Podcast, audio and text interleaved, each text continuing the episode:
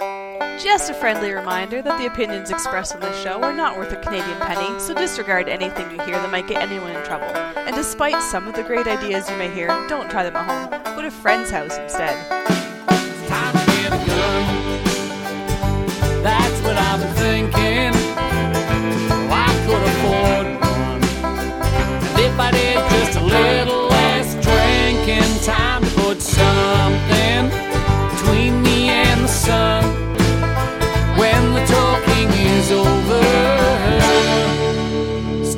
To get a gun. Hey everybody, and welcome to Slamfire Radio for uh what is it? It is September. That's why we write the stuff down to avoid those moments. I know, but I was watching him as opposed to the, the show notes. and it was wrong in the show notes anyway, so don't Yeah. worry. Uh-huh. it's, it's fine. It's June twenty first, twenty eighteen, for those who are listening in the future. Well, we always do the next day, don't we? Nope, because Yeah. I've been releasing same day Oh. every time, anyways. For months. Months. Hello, everybody. Welcome to Slamfire Radio, episode 262. No. Trevor's back for June 21st, 2018. I'm one of your hosts, Kelly Lynn. I'm another one of your hosts, Brian Bolivar. I'm back. I am Groot. Hi, back. I'm Hi, Adriel. Hello, everyone. Welcome back, Trevor. Thank you. It's so good to be here. I missed you guys, even you, Brian. I missed the listeners. That's not what we said. Yeah, no. We said something about. You, you said a lot of something. things, a lot of things that were hurtful and mean, but thankfully I have no feelings, so they don't matter. Don't give yourself so much credit. We didn't say squat about you. Uh, I, I listened every week. Things were said. No. Yep. No. I think I Sounds like even heard you. like it. I think I even heard you, Brian, acknowledge the uh, that flipperosity was a was a real word. Nope. I didn't. No, I kept saying it every week just to piss him off. Worked. Job well done. Virtual high five. Yeah. Between that and and Adriel just killing every lefty, like just every any hope of a left-handed person having any dignity, it's just oh, it's over. I'm done. You guys are hard on my ego. Le- lefties are like the points on whose line it is anyway. They don't matter, Don't, they don't matter. Yeah. You this- Yeah, and they're they're- made up. Left left-handedness is not a real thing. Statistically insignificant. Just make it for righties and it'll work itself out. They're telling you Oh. that you're insignificant. and Eh. that he doesn't matter. Yep. well, Filthy does. He's left-handed. Now we know why he can't hit anything. It's not because he's a clone trooper, You know what? He's going to so send you a picture of his rifleman patch. Or or I'll get to see him shoot the Texas Star again with the helmet on. Yes. Yeah, you notice he's only got two claims to fame. oh, but he's a great guy. Oh, he's an amazing guy, but that's not what we're talking about. No, but he can't shoot. I've seen Remind me of Jose, my club secretary and the secretary for IPSC New Brunswick. She constantly reminds some of us that we always have to look for the good in others. It. It's hard for you, Trevor, isn't it? I gave up Trev with you like years ago. No. Ah. The reason you can't find any good in me, Brian, is why you like me. Yeah, that's true, yeah. If you if you were like a real human, I would have no use for you at all. I human just fine. Oh, Yeah. okay. Anyway, hey Kelly, why don't we get along Right. with the show? well, Because thank we're you. not getting along with each other. The dysfunctional family podcast. Here we go. That's what it is, isn't it? We're a big one happy, unhappy family. Oh, okay. Yeah. Agree. What we did in guns this week is brought to you by the Calgary Shooting Center, Canada's premier firearms retailer. Right now, they have an, a Remington 870. It has a 14 inch barrel, cylinder choke, speed sight, uh, Surefire 8 or 318 LMGA, whatever that is. Foreign light. Oh yeah, That's what it uh, is. Yep. Four and light. Keep reading. Wait for it. Magpul SGA stock. And That's a stock, and it's made by Magpul. You're welcome. It's for a shotgun too. the The listeners, 870 to be specific. just listeners, Whatever that is. just- Just imagine I'm giving Trevor the finger. Okay, all brand new for. It. Well, this is nine ninety nine, which is a thousand dollars. Just add the dollar, thousand dollars, people. Anyways, Thanks, Oh, look at thanks for that. summary. Brian, you're up. Yeah, but I'm not. I'm not ready. So let somebody else go. Uh, you know Go what? I'm the host. See this gun right here? This is basically the 870 that the Calgary Shooting Center is selling. Yeah. stock. That's nice. It's got the 14 inch barrel. Mm. Only it's not an 870. it's it's the clone I won last year at the charity shoot, which was awesome. Mm. But he said, so for the listeners who are watching live, what Kelly just described the Calgary Shooting Center having for sale is this gun, but in actual Remington. This one has a leg up on the Remington. This one has is threaded for chokes, Mossberg chokes. It's an 870 clone threaded for Mossberg chokes. I don't I don't So weird. it. Are you gonna Are you gonna have a gun for me to win at the charity shoot this year? There will be uh, a gun, at least a gun, unless any of the sponsors that Kelly uh, wrangled up are getting guns. I know. You put, you uh, put my name on that right now. okay, DC Armory is going to put a gun on the prize table for the charity shoot. Thanks, Denis. So what it is, I don't remember. Is it, Uh, is it some bespoke Norinco 1911? I was wondering if it was the one that. Never mind. No, it's not the crack slide. Crack pencil. slide. yes. Excellent. Yes. That one's uh, that one's gone. All right. Since Brian is uh, not Now ready, I'm ready. Now I'm ready because Trevor Oh. yeah, jumped in. See, it's Trevor. I understand. Trevor how this goes, jumped Brian. You're in, welcome. and and yes, thank you. It was all good. Mhm. Why why is it that Kelly can't play along? she's new to podcasting and hasn't really figured this out yet. Aha. Give, give There- I'm time. There you just a woman, and yeah, Woman's got nothing to do with it. No. Matthew Well, said that no, one time in a- No, to be fair, yeah. no, this is kind of a guy thing where we cover for each other. Yeah, Well, that's something women guys don't do cover for each other. of course we do. differently. Go. Now, if it was a bunch of women, of course we'd be covering for each other, but it's a bunch of men and me. We're in a meeting one time, Kelly, and this lady said, "I feel Oh like I'm the most God. hated woman in the room." And McClatchy speaks up and says, "Being a woman's got nothing to do with it." oh, Oh, I kind of think I know which meeting that was. Anyway, honey. right, Brian, start Yo. talking. Okay, so yes, ma'am. All right. Yeah. Uh, let's see. Um, been loading some match ammo for service rifle. Um, slowly but surely getting through uh, my pile of bullets. I think I'm gonna have to get some more. I think I'm gonna be short. Uh, based on my plans for the summer, um, took a couple prospective members to the range, my local range on Saturday. Did their initial orientation to show them where everything was. So they're going to apply to become members. So I guess I have to. I'm actually vouching for them, that kind of thing. So Can I ask you a question there, bud? Uh, yes, because we just started doing this same kind of orientation thing. Yep. Um, how do you handle it in the wintertime?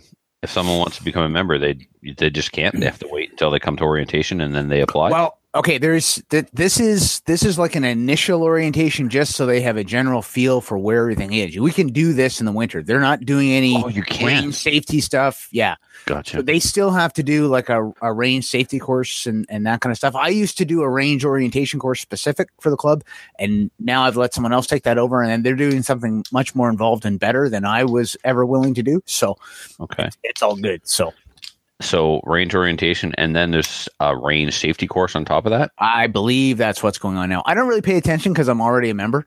I Gotcha. don't And really. I don't stay up. or anything? Yeah, I'm not an Okay. executive anymore. So Okay, yeah, no, cool. I don't keep up to date on that stuff.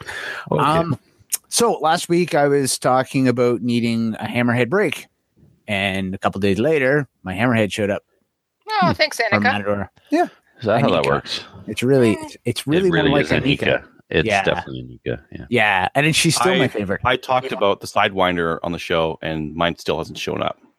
Hmm. Well, there there might have been an actual message that I sent to her.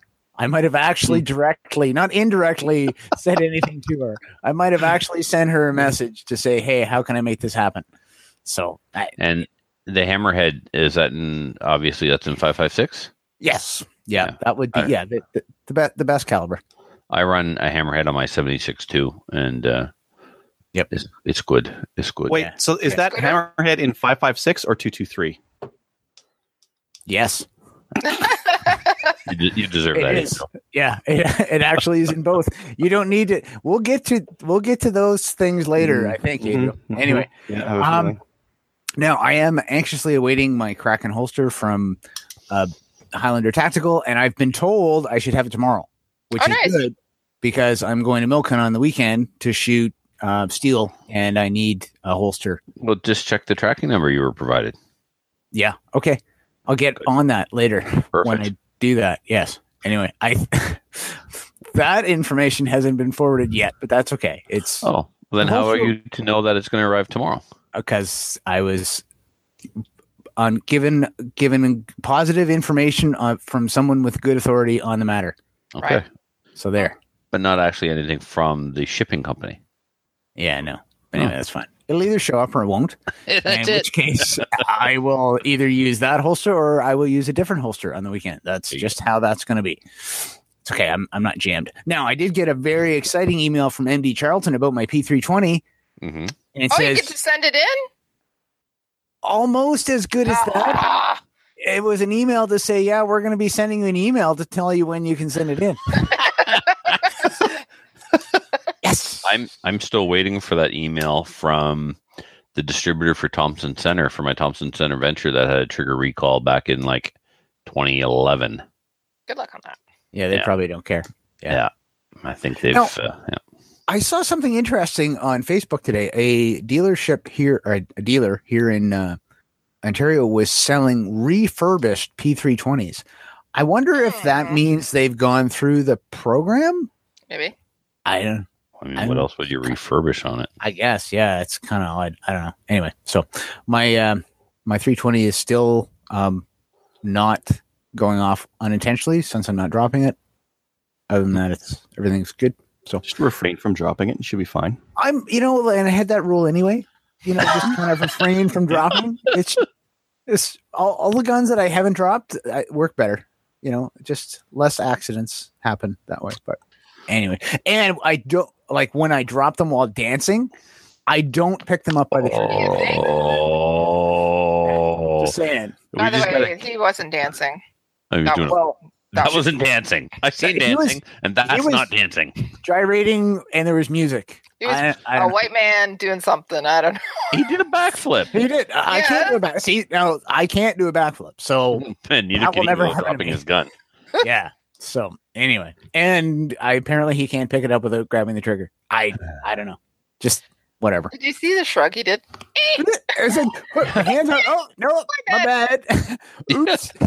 Yeah. that, was, that was the best part. It's like, oh, oopsie. I don't. I don't think his employers felt that was the best part. I have no clue.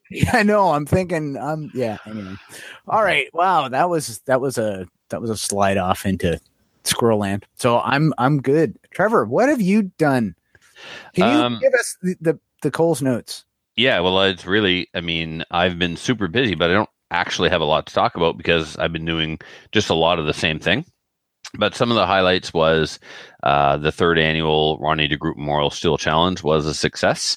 Uh, I won my division, and uh, well, I, th- I emailed in about this, so we already talked about the numbers and how Alex Burdett uh, from the X Metal Squad came down and just destroyed us. It was it was humbling.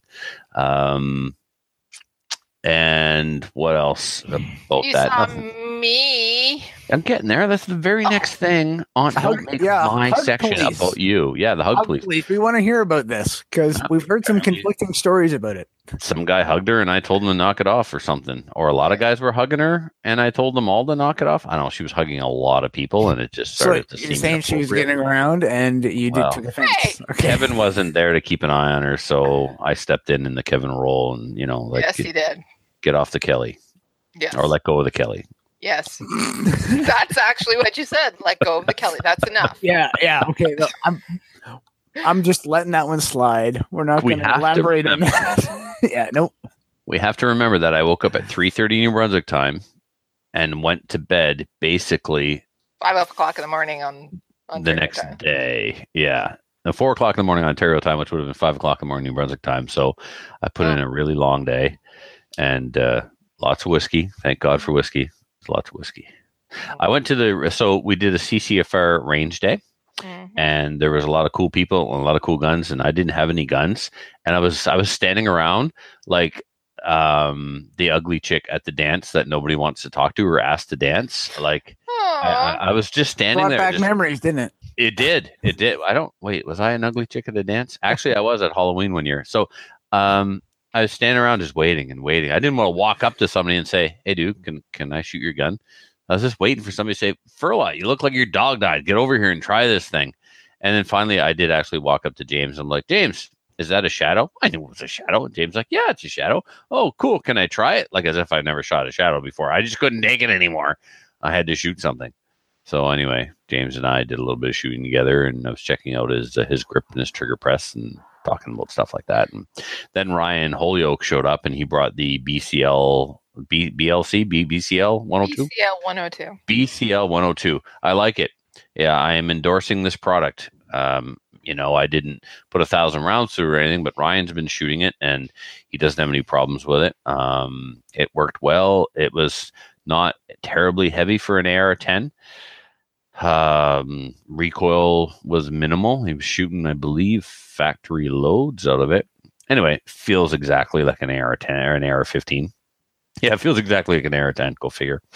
Anyway, um, but then there was a gun on the show here that we talked about. A- Adriel, I think you brought it up during what's new in guns. It was the Ruger bolt action 357 Magnum with a rotary magazine. Do you guys remember talking about that? I had the 44, what was it? 4417? 44, somewhere other. They make a 357 as well. Okay. so you had that gun, but in a different caliber. Yeah, For- 44. okay. So um, Ryan has one in 357 Magnum, and what a neat gun! It it was accurate. Like I was standing, I don't know, somewhere between 50 and 75 yards, and offhand, of course, due to my maple seed training, I was able to just whack clay after clay after clay that was against the backstop. It was pretty awesome. Um, and then there was all the other fun AGM stuff. And yes, Kelly and I got to hang out, and Rick Woods was hanging out with us, and it was a good was time. awesome. It was awesome. And like Kelly said, we were literally escorted out of the museum. I was going to steal a tank. They had so many. Ryan's girlfriend was like, It's selfish of them to have this many tanks. You deserve a tank, Trevor. She was just like, You're right. I do deserve a tank. But anyway, they walked us out before I could get a tank into my pants. So what are you to do? Um, what else? Oh, and then so basically, uh, my life has just been working on SummerSlam because uh, I'm taking off on vacation on the Monday after the cherry shoot, July 9th. Uh, we start traveling. I get back on the 29th of July, and the pre match is on the 1st of August. So anything that's not done before I leave is not going to get done. So I have to have everything ready for SummerSlam, which is August 1st to the 5th, before July 9th. Well, actually, before the charity shoot, because the week of the charity shoot, I have to focus on some charity shoot stuff. Um, so luckily, I've got a lot of help for that. The trap guys are stepping up; they're going to run trap. Um, the 22 kids program guys are going to run the silhouette for us, and uh, everything else is pretty straightforward. I'll run the pistol stuff. Um, the other things I'll talk about with the podcasters when they arrive, just some some housekeeping stuff, where registration is going to be, and where the prize table is going to be, stuff like that. So, um, but as far as SummerSlam goes, it's going really really well. Um, we have one major major project. We have a, a what's known as our house stage. So it's a two story platform that we call the house. It's built on telephone poles and it needs to be rebuilt. All new floor, new walls, everything. So it's a huge project. Um, but I, I've got a couple of guys that I have complete and total confidence in that they will get this done while uh, while I'm away. So I'll come back and that'll be ready to roll. I'm sure. And so there's really only four stages left to do. Two stages are super simple. They can be done the morning of the pre-match if need be. Um, and then the other ones, the other one's going to take some doing, but I'm going to get that done next week, uh, and then I'll be in good shape to leave. So, mhm. and the for the for the folks coming to the charity shoot, they're really going to enjoy the steel challenge part of the match. We've got uh, four stages that we're going to shoot from the uh, original eight, and they're all kind of tucked in right next to each other. Um, two are actually in the same bay, so the one squad will take those two at the same time, and the other two are spread out. Not terribly spread out; it's pretty right on top of each other. But what's cool is they are the actual um, stages from Steel Challenge. There's one called uh, Speed Option, one called Outer Limits, one called Accelerator, and the other one I don't remember. I'll announce them maybe next week so people can look them up and, and study them if they want. Watch videos online and see how they're going to uh, how they're going to shoot them.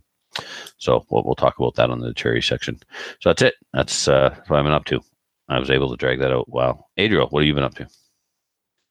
all sorts of stuff. Had a big old match. Uh, let's see here. Okay, before that, uh, Vortex Viper one to four came in. It's a one to four. It's going to go on my uh, WK 180C. I went one to eight.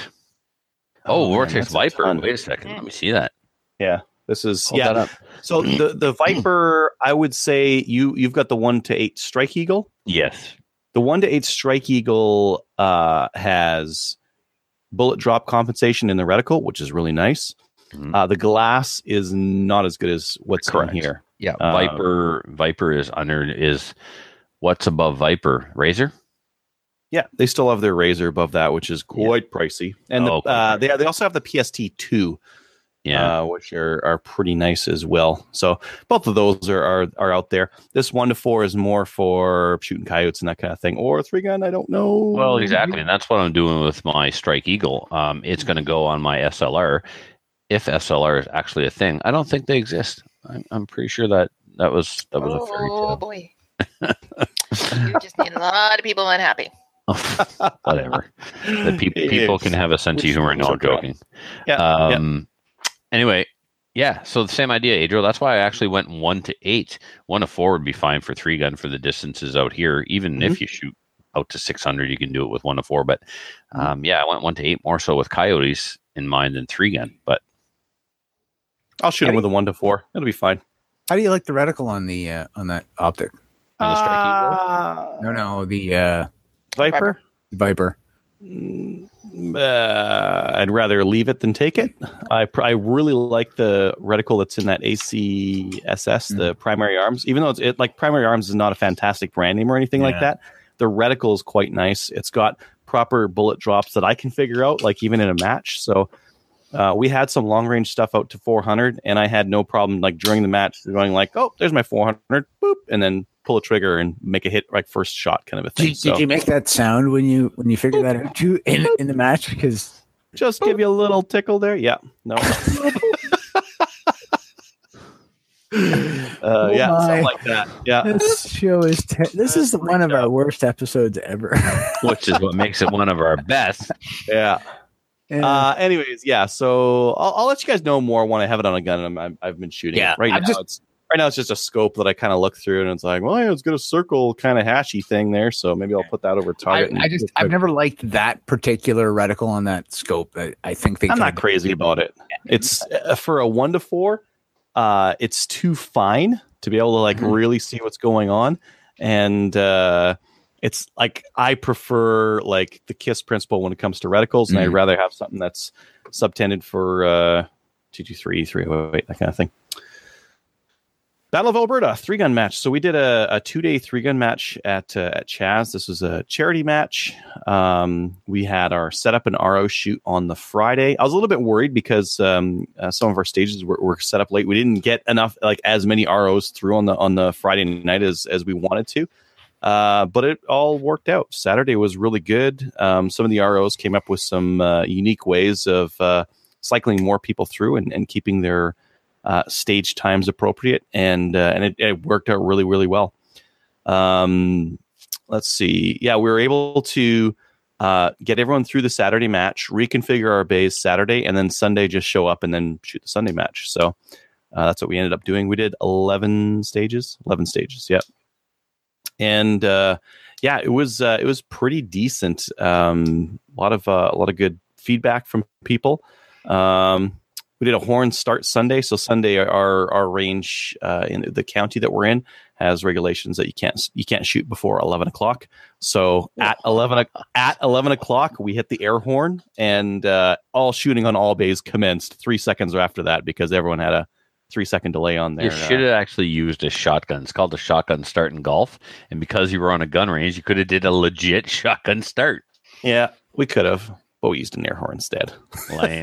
We talked about using a shotgun start. I, I, I like the horn start. Uh, our price table was pretty good. Uh, we had oh I don't know about four six grand worth of stuff or something like that on there. That's Uh, crazy. you throw that let's all see. together so quickly for a two day outlaw match. Yeah, yeah. And and talk about how much money you raised exactly. I'll, I'll get there. I'll get there. That's like the the, The uh, icing on the on the cake here. Yep. I did not think we were going to raise that much. By the way, I thought we are going to raise like two grand, twenty four hundred, kind of a thing. I might as well talk about it now. We raised o- over ten grand. We did Wow. hit ten thousand three hundred for the stollery. How how was it collected? Was Okay, it so donations? match it fees? Or match, fees? were four grand plus, uh, and then our local range Chaz kicked in and matched the match fees for the Oh. donation. And then we uh, we had food sales and uh, raffle that wasn't a raffle and a couple of other things that all added up to ten grand worth of uh, worth of donation to the stollery. So. Kelly, Kelly, you know what this means? It means your range has to donate or No, stop. it, it means that next year's charity shoot should be at Chaz. oh, I think so. Well, that would be Wow. super easy. Like not easy, but that would be that would be easier for me to fly out to. yes, it sure would. So you heard it here first, folks. Next year's charity shoe is going to go to Alberta. We've done New Brunswick and Ontario enough. We have podcasters in Alberta. It's time to send this sucker to Alberta. I second the motion. Wes, All those in Yay. favor? I, uh, oh no! All those opposed signify by saying nay. Hey, sounds like a lot of work. It's a terrible Oh, damn it, amount of work. outvoted. But guess what? You're doing it. Uh, anyways, yeah, really good match. Um, I love dictatorships. Guys, No, like this this- is I think this is democracy. by This is not dictatorship. it's a dictatorship disguised as a democracy. Most No. democracies are. yeah, this is tyranny by the majority. I'm pretty sure Pretty that's much. happening. Uh, let's see. Okay. Um, yeah, there's a, there's a bunch of listeners that uh, that showed up. Uh, some of them were like, "Where's the where's the riding bull? Where, where's the cow?" I was promised a mechanical bull on Yeah. Slamfire. yeah, you guys were talking about it last week. How come it's not at this match? Charity shoot. Charity See? shoot next year. See? Everybody Yeah, wants it. Uh, yeah, Think about so, how much yeah. the, the mechanical bull would raise for a charity shoot. Paid to play? yeah. Oh yeah. Uh, yeah. Before or after whiskey? Uh, Hmm. Two rates. Before. There should be two Before. rates. Pre- People with guns in their hands on the back of a bucking bull before before the whiskey. Oh, yeah, you might want to go. You know, might want to go with single action pistols for that. Mhm. Just with uh, yeah, you, Bear limiter of some kind.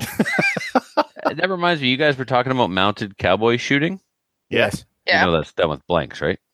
Yeah. Well, I don't want to do it with blanks. I want to shoot a deer with a real gun and a bullet.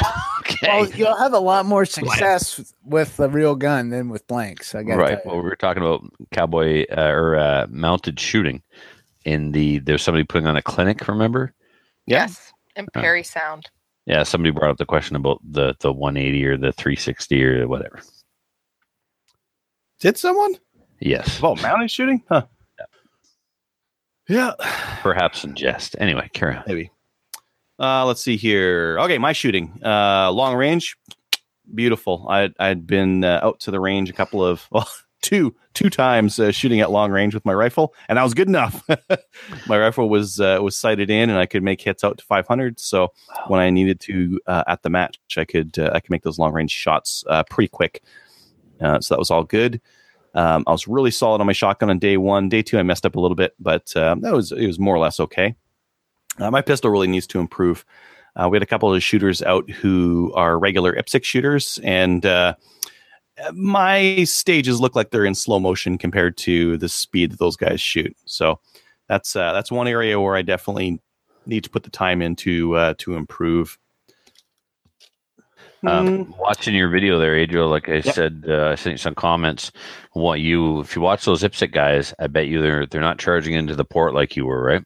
Oh, totally. They were shooting from way far back and they were Yep. getting their angle through that port from where they were Yeah. standing so that they did not have to move their feet nearly as much and so that they um they were right there. They they moved less. Yeah. All about eliminating shooting positions. Where can I stand and maximize the most amount of targets? You got it. Yeah, and they would like they were confident in their shooting ability from the from those distances, and they didn't like move their feet to to get closer to the target. That's what I should have done. When I when I saw the video afterwards, like, oh yeah, of course I should I should have just done that.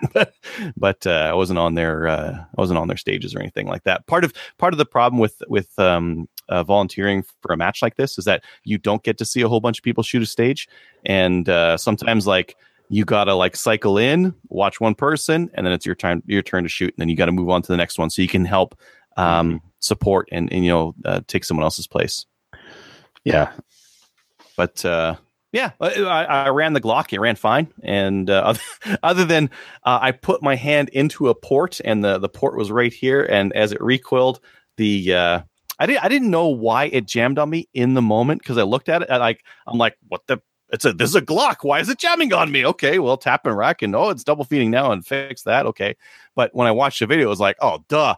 I'm I'm I'm putting my hand into the port and the window ledge is right there and the slide came back and hit the wood on the port there which was uh, a- an interesting thing to look at after the fact. If you guys aren't videoing your matches videotape that stuff because you see all this kind of stuff afterwards. You're like, oh, that's what happened. And then you can watch other people's videos and like, I should have done that. What that person just did there. Yeah. yeah, you don't you don't get it. You know, over over a long day, you might uh, you know the sun might fry your brain. You might forget. So it's important to to record that stuff for posterity. Hmm.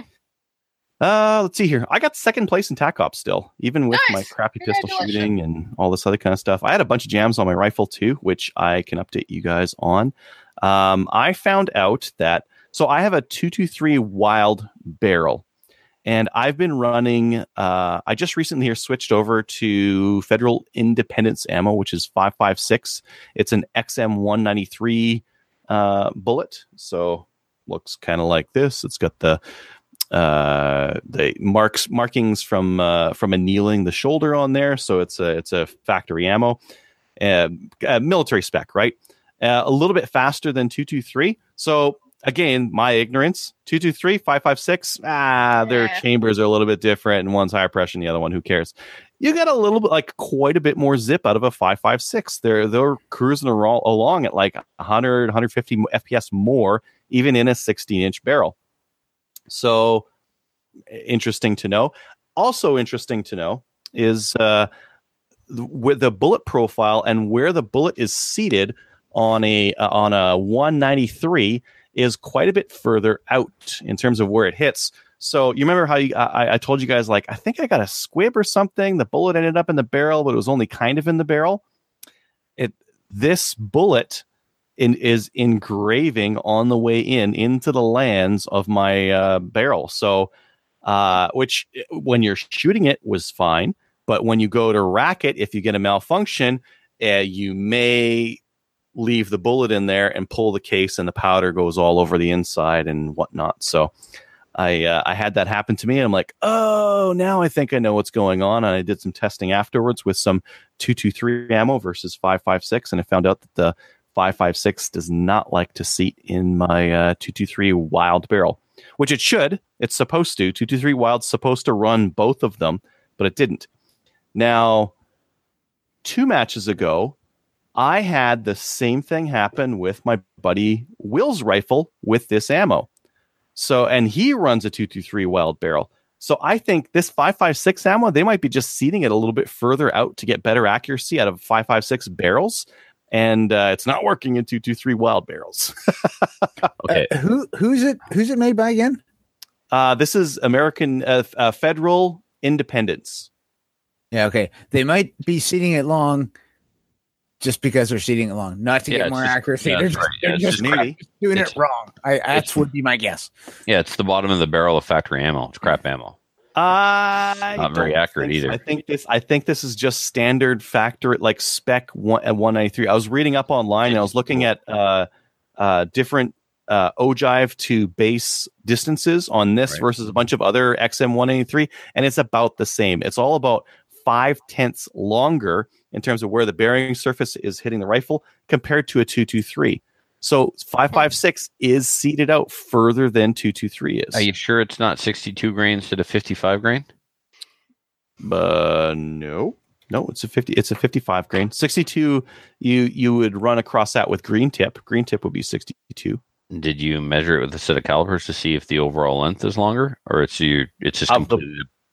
No, I'm going off of what the internet's got for measurements on this thing. I did not Cool. measure it myself. I would need an uh, something that would not measure like the overall length, but from the ogive to the base to really like see whether it was a, a chambering thing. The fact it did it on two different rifles with two different 223 wild chambers, a Faxon barrel and a Rainier Arms barrel, uh, is telling me that this stuff is is seating it's seating a little bit too long. So- Maybe it's Well, okay. So you're, if I'm understanding you correctly, Mhm. you're not saying that the overall length of the cartridge is any longer. You're saying that the ogive on this particular bullet is longer. that's right. And if you look Okay, at so like that's not a five five six two two three issue. The difference between five five six and two two three is in the is in the brass, not in the Uh, bullet. No, no, it, it's in the it- brass and the bullet seating length. If you look at specs for the measurement from the ogive to the base on 556 versus 223, 556 on average is five tenths longer. Five tenths. Yes. What's a tenth? It's like 0.05. What what about millimeters? I don't I don't understand this tenth stuff. Oh my God. anyway, yeah, the, the free the free uh, the free bore in the, in a five five six is is longer than it is in uh, two two three.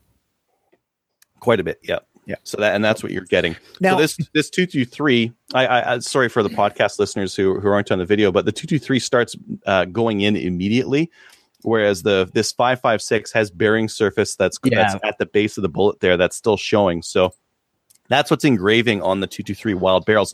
I i, I also have a 556 upper. Guess what? This stuff runs fine in it. It's okay. not hitting it's not hitting the rifle at all. Are you telling me that i can buy 556.224 projectiles? And they'll be somehow different no. than a 223 I think it's it's a it's a case of how they've been loaded for the five five six spec versus a two two three spec. So the ogive is not the issue. The the amount of bullet seated into the neck is the issue. Kind- I'm yeah. not. sh- I'm not Yeah. sure that the cannelure on these two is different. Uh, the cannelure on the two two three is just a touch higher than on the uh, on the five five six bullet, But and it looks like the five five six one has more bearing surface. At, so the uh, the ogive profile is different. So the profile on XM one ninety three might be different than whatever. What is this American Eagle PMC? Whatever PMC is using for their for their bullet. The the actual um, so the do you call it? PM profile. that's a, the PMC is a two two three, correct? correct. Yeah, And the American Eagle is a five five six. that's correct. Yeah. And if you and if you eyeball them, are you seeing a difference in the ogive? That's correct. Yeah. Interesting. Yeah.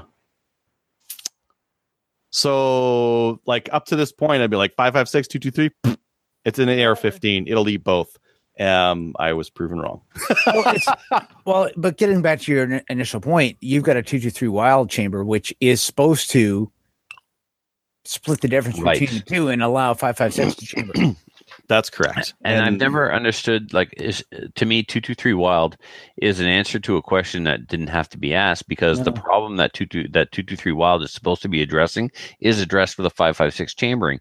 Get all your ARs chambered in five five six and they will eat both, and you're not going to notice a difference in It's it's an accuracy issue. Yeah, it was, if it was developed for and a both guns. 556. right, Yeah. but the accuracy loss when you shoot two two three in a five five six chambering is negligible. It must not be because otherwise there wouldn't be a barrel Dude, for it. There wouldn't well, be a chambering look, for it. my my competition AR has a Stag 3G barrel chambered in 556 and all I ever feed it is 223 and it shoots an inch and a half at 100 if I do my job. Imagine what it shoots. with- Again, it was it was developed for bolt action target rifle shooters who were using who had to use five five six and they wanted a a more accurate chambering than the five five six chambering. But they could still use military five five six ammo because that's what they had to use. Right. Yeah. Anyway, so now I'm looking at this saying, okay, well, I got I got about a thousand rounds of this, which in my case is not a lot. I got about a thousand rounds of this stuff. Um, maybe the WK 180 will shoot it, so I'll shoot it in the WK 180. Uh, But yeah, what do I do for my AR? Because now that I now that I'm getting nerdy about the ballistics on it, the 223 is quite a bit slower than the 556 and it makes a difference in the ballistics. That 150 FPS makes a it is considerably different. Adriel, get get. Are you, are you always going to buy factory or are you going to reload? I'm going to buy factory because prepping the brass and this stuff is is silly. It's a pain. It's a pain. I know, but you can lo- if you load two two three, you just got to use the right powder and you can get the velocity you want to Sure. match. Yeah. But okay, so yes, um, I have five five six downstairs, Norinco no less, and I put it through the chronograph, and it consistently cronies at thirty two hundred or better. Out Or of how long of a barrel? Uh, 18 and a half. 18. 18. Okay, Yeah. so Adriel, you're concerned that you're losing velocity compared to 556. But if you always have pretty much the same velocity, That's Doesn't right. Sight in accordingly. you just yeah, you sight in with that and roll. That's how military sights work. They all use the same ammo, so they can all be zeroed, and the ballistics are all the same. That's just how it works. Mhm. So just be consistent, and you're good to go. Don't worry about 150 feet per second. That doesn't matter. Oh, it does. No, it not- does. it only matters in your head. It does. It doesn't matter a lick. How big a target are you shooting? Uh, yay big. Yeah, like so. So multiple MOA, right? To get a hit, if you're high or low of center by multiple MOA, you're fine. It'll make a difference at 600 yards Uh, okay, how so? on wind drift and Yeah. drop and Sure, calculator drop. But if you if you're consistent with your ammo, you can learn to compensate. You have this thing between your ears and behind your eyes it's called your brain. You can make it work. No, no. serious. Yeah, Scope is sighted in for 556. I don't want to. Well, then adjust the zero. You can make it happen. Trust me. I know I can. I just I want the I want the extra performance. If No, I can see, get yeah, 150 no, no, no, FPS no. more, I want it. Well, then hand load. I don't want to do that either. I want to have my cake. and too. Come on, or guys. get your get Your your, cake's made of barrel rechambered to five five six. Then yeah, do that. Take it into somebody with a reamer. Calgary Shooting Center can do that. yeah, I really like this barrel. We didn't Yeah. say change. Then- we didn't say to get rid of the barrel. We just said get it rechambered. It's Yeah, I know. I'm saying like I agree with you guys. Maybe I should get it rechambered. Or All right, just touch it moving up. on. Just get it like a little the, bit more. The very first match AR, I was telling you this this week. The very first match AR I had was a DPMS, and it I just remember it that. wouldn't yeah. extract. Uh, But I took it to Casey at uh, Tacord, and he took a two two three wild reamer, and it was good as gold. After that, Mhm. ran anything. So Hey, wild thought. I was running the That's a good punt. spikes upper, uh, and it's five five six. Yeah, it's got a five five six barrel. I was running two two three PMC ammo in it, and it wasn't accurate enough for me. That's why I bought this other barrel. What if it's because I was shooting two two three and a five five six you barrel? may, as, you may as well see what that cr- how well that crappy five five six ammo works in that other barrel because you I might bet you it's fantastic. Oh, I got to go out and do some testing to to with my gun now to show you guys that I don't think there's a significant decline in accuracy when you pump a two two three round out of a five five six chambered barrel. Yeah, grab a big scope, throw it on your rifle, print five groups on a piece of paper, and uh, do it for a couple of different kinds. Oh, if only I had the time. Yeah, Maybe Maybe maybe, next in, year. Maybe in in November when before No, the no. eight before the eight feet of snow hits. yeah, fourteen, Brian. Actually, 14 For sorry real. it was fourteen. It's northern, northern Ontario. sorry northern my New bad Brunswick, yeah i forgot to add the seven feet for northern yes Yes. my, my mistake Carry Anyways, on. fun uh fun discussion about 223 and 556. They are different and they uh you know, some work in some barrels and some won't. Good.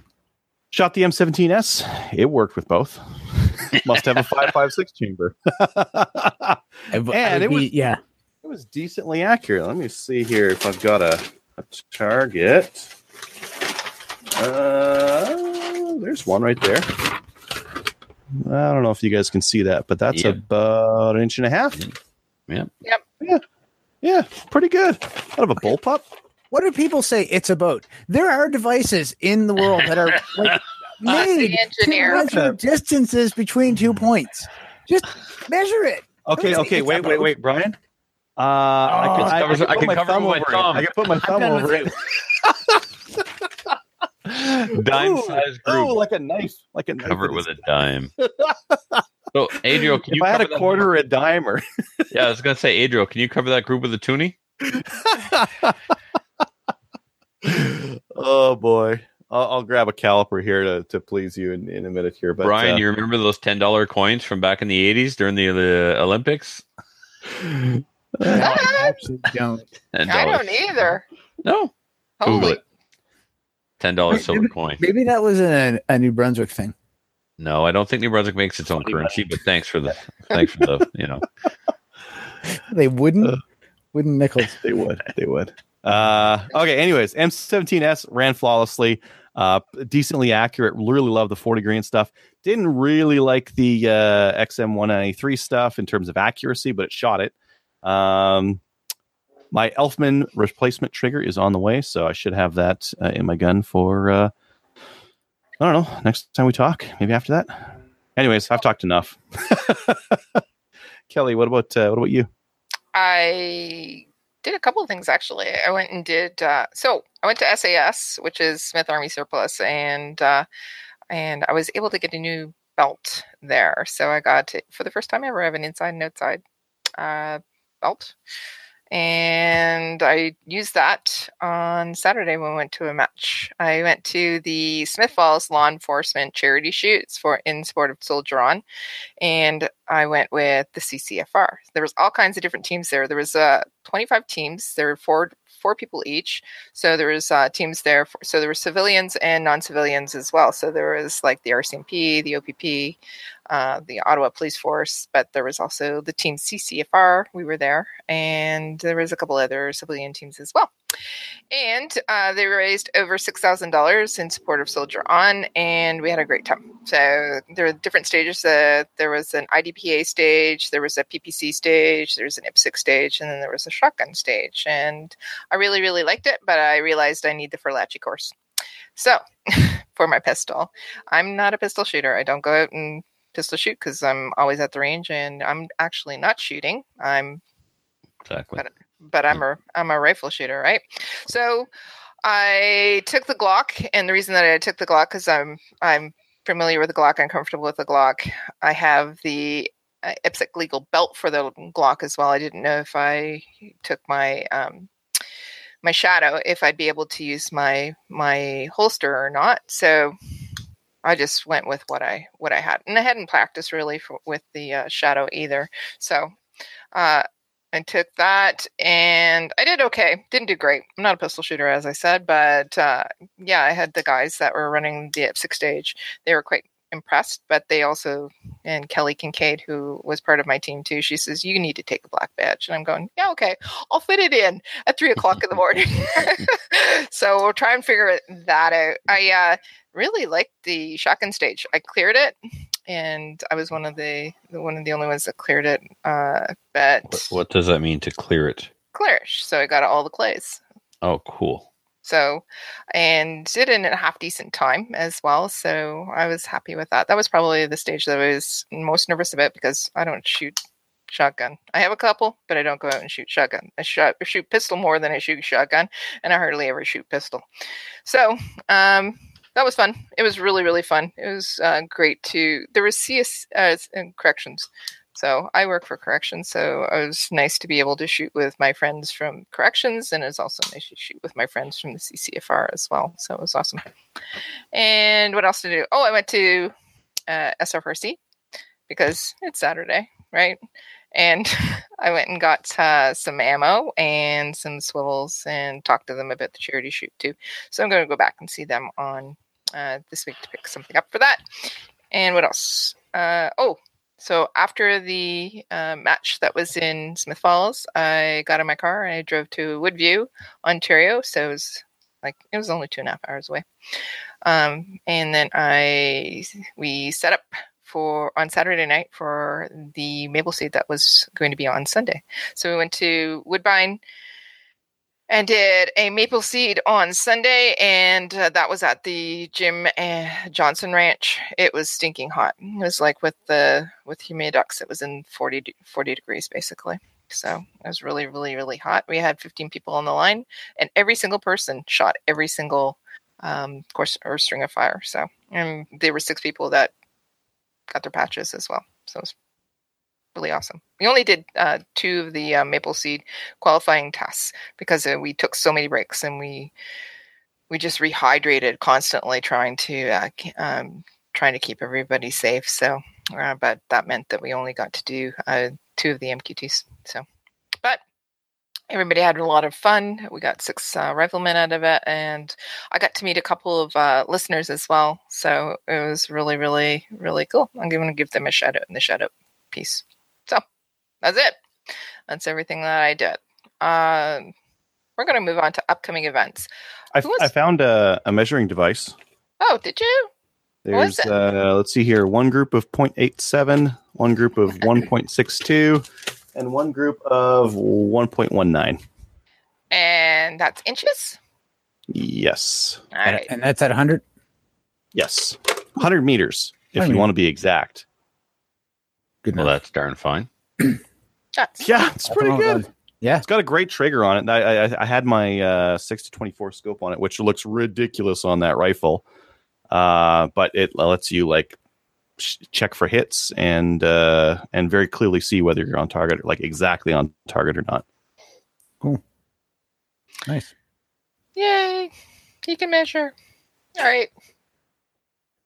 Why don't we get into events? Uh, Brian, why don't you read this um, message that we got from Rick about uh, CRPS since you wear his shirt? Sure. Okay. From Rick, Slamfire guys and gals. There's only the one gal. That's okay. Uh, I long was time. going to say that too. Like, who's the other gal? Brian. Step up, Brian. So harsh.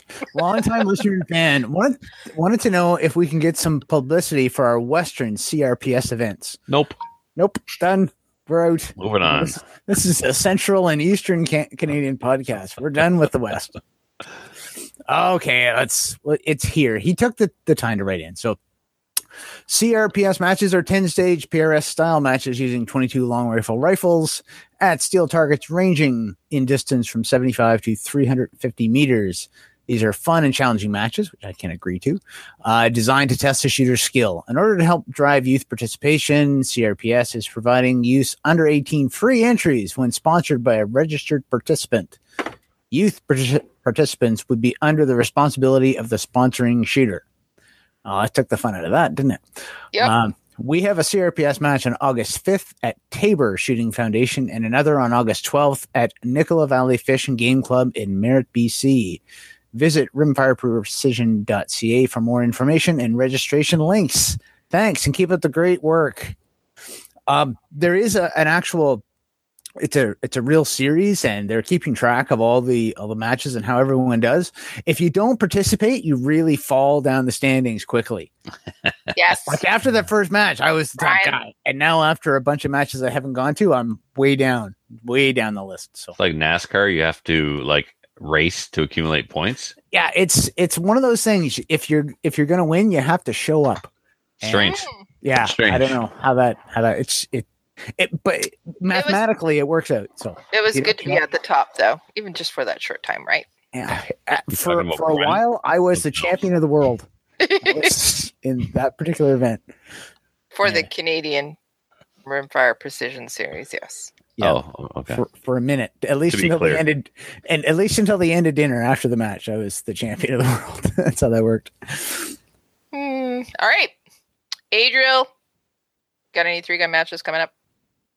I don't know, one or two. Uh, let's see. Mighty Pieces are running their three gun match June 23rd at the Wapiti Shooters Club in Grande Prairie. The three gun outlaw shoot at the Rock Cut will be happening at the Rock Cut Shooting Club on June 23rd. Lethbridge three gun will be running a match on June 24th. Lambden Sportsman's three gun will be running uh, a match on June 24th. BTSA will be running their Canada Day three gun match on July 2nd. Northwest Three Gun will be running a match July 7th at the Terrace Rod and Gun Club. Chaz will be running a three gun match on July 7th. PFI Canada will be running their Vancouver Island Three Gun Nation match on July 7th. And BTSA will be running their Action Shooting League Monday nights. Excellent. Uh, I did want to talk about Maple Seed, uh, you know, the limited edition patch that we were talking about last week. Well, there was only 25, well, less than that probably because a couple of them sold. There's only about 25 left uh, to, to sell. So go out, uh, go to the website. So go to mapleseedrifleman.com, go to the, uh, go to the store and buy the patch. It's $30. And then, as I said, there's only 150 made. So Sunday, that's it. Sunday at midnight, we're stopping all sales. And then we're going to draw for the rifle that uh, is uh, the Chiappa LA 322. So that was donated by Ben Click from Sierra 64 and Tier 1 Armory. So we're going to draw for it on Monday, but we want to sell all of the patches if we can. Sunday is the last day for sales. Can you give a, a brief description of what the what that rifle is, other than just the Well, it's letters and names? Yep. So it's a lever action. It's a 22 and it is a breakdown or takedown model. Okay. So it's cute. You should look it up. Now, is it a lever action or a lever action? Oh, stop. Is it Chiappa or Chiappa? Oh. Lanyard. Lane. Trevor. Love Yes. I love you, Alright. Ryan McLean. We are going to do this one more time and then we'll put it away for a little bit, I think. Ryan McLean has the 2018 Meaford Long Range Steel Challenge that's sponsored by KDX uh, Defense and is uh, taking place on September 7th and the ni- to the 9th.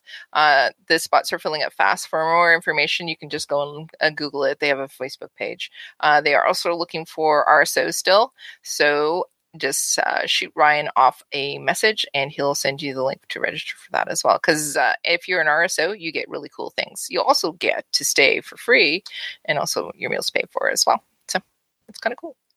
We should probably use the term "send him a message," not shoot Ryan a message. No. Don't shoot Ryan. You don't want to shoot him, just send him. Yeah. Uh, it is it is a gun, sh- like it's a podcast, right? Shoot. Yeah, but that's where things can get confusing. Hmm. The Ontario uh, cowboy uh, mounted shooting. Do we really want to talk about this? We we talked about it a couple times. It, and it's also like in two days. So Yes. No. Move on. Red.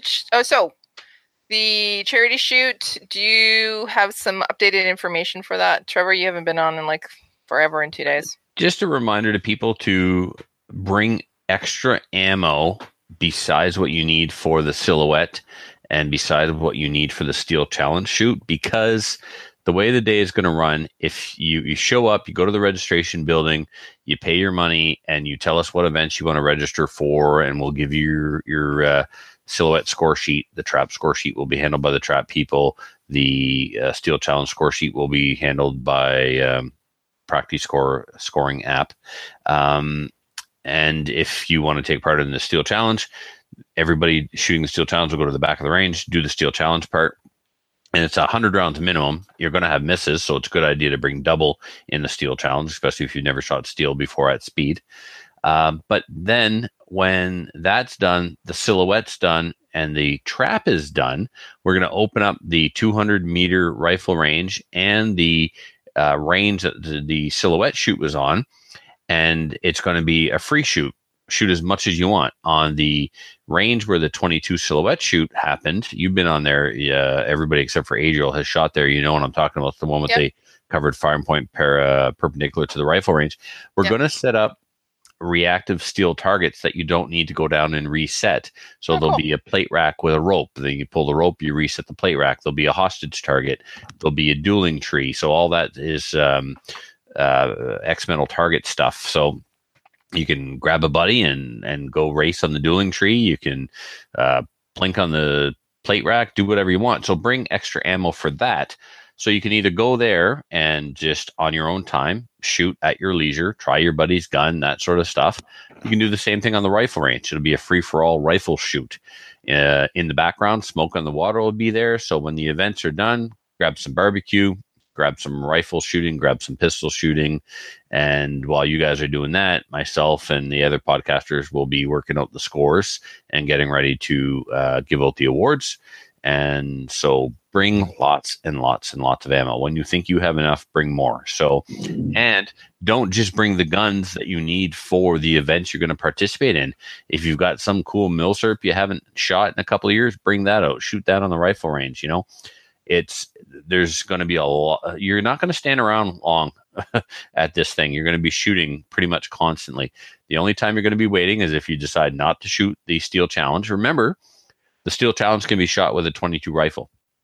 We're going to be giving out awards for 22 pistol, 22 rifle, and 9 millimeter and above handgun. We're keeping it simple. Don't get into the, well, what if my rifle has a red dot? What if my rifle has a scope? The answer is shut up and have fun. I don't care.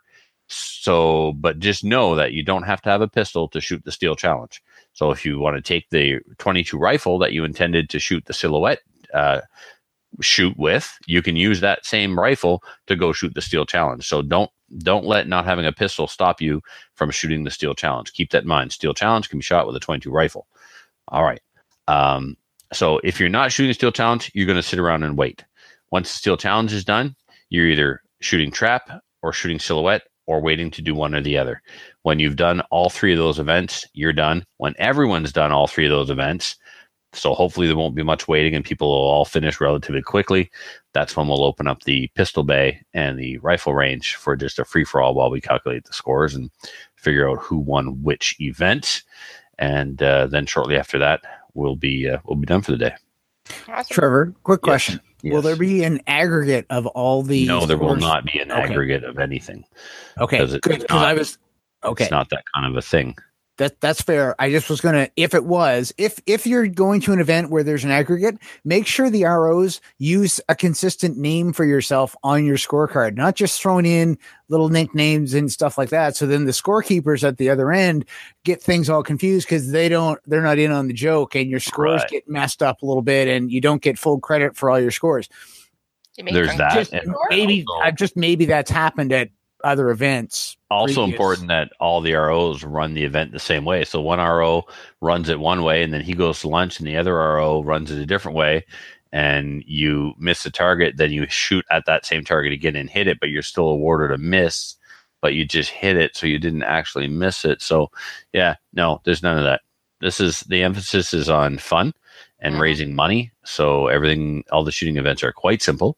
You either hit the clay bird or you didn't. You either knocked over the steel silhouette or you didn't and your time is your time in the steel challenge and we'll have awards for uh, each of those events and the awards are being sponsored by kelly do you want to say that company name i don't remember who it is Uh, it's Legion. Uh, yeah, just hold on a second. okay no never mind we'll, we'll Legion announce- Ventures. That's it. Leeds Ventures. Leeds Ventures has Right. been uh, generous enough to uh, sponsor the awards because otherwise there wouldn't have been awards because I'm not using any of the money that's supposed to go into children's breakfast program uh, to buy three dollar pieces of Taiwanese tin with a number on the front of it. So uh, I want all the money that we raise because we're not going to raise a lot of money because we're in the middle of nowhere and we're going to get some really hardcore, dedicated people, but we're not going to see Ontario numbers. It's just not going to happen because we're too far. We're out in the middle of nowhere Or Alberta numbers. or Alberta numbers. So all the money that's raised is going to charity. Nothing is going to actually pay for the cost of the event. The trap guys are sponsoring uh, the clays, but you got to bring your own ammo, of course, and you need to bring trap appropriate ammo. Bring trap Mhm. ammo, which is number seven and a half or eight. Don't show up with three inch magnums, please, thinking you're funny. You won't be allowed to shoot. Um, I think that's it. Yes, Okay. that's it. Any updates on the Ferlacci hand course? Yes, we've got still have a couple of spots open. Okay. Uh, we're still doing the pub night for Slamfire Radio listeners and CCFR folks, July 12th at Brewster's in West Edmonton. That's Thursday, July 12th. And uh, the Ferlacci course itself is the 14th and the 15th, depending on you can take one or both. Uh, there's still spots available, and we're going to be back in St. Paul at the Rafter 5B range. That's where we were the uh, the first time, and there is rough camping available on site, so you can bring a tent and actually stay on site Awesome. Okay. Or a camper. or or, a camper. Yeah. Camper. And if you have a camper with some beds, we need a place to stay. Matthew and Adriel and I, we're we're kind of homeless right now. We don't have our usual location. So How about a tent? how about not? I will drive to a hotel. I don't tent. I'm an adult with a job, not a hobo. Okay, but I've got a glamping tent. It's No such thing. You can sleep in if you want to. Glamping for me is staying at a Super 8, okay? Okay. That's that's as glamping as I'm going to get. We could always do a Super 8 in St. Put St. Paul. It'd probably be cheap. Perfect. Perfect. What's glamping? Is that like LARPing? Yeah. Uh, no, it's not pretending to camp. Well, he's kind of pretending to camp. Yes, it is. Yeah. Oh, come on. Yes, it Glam- is. Yeah. It's not camping. Last time I went camping in a tent, Adriel, I actually brought the mattress off of my bed and put that inside the tent on a piece of carpet. That's glamping hardcore, man. Right. you brought your bed. I brought my actual queen size. No, it was a double, double mattress. Put it in the hmm. back of the truck. Yep. Okay. cool. I'm Why don't old, we- man. Yes, you are. Why Hey, don't we- you're older. Baited you. Baited you good, too.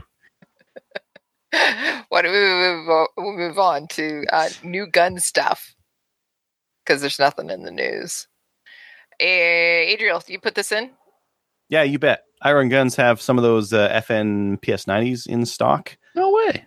Yeah, they're kind Are of neat. Are these the ones that chambered in that little ridiculous round that Yeah, 5.7 by 28, 20 something. It's a skinny little round. It's like Ridiculous. but like smaller.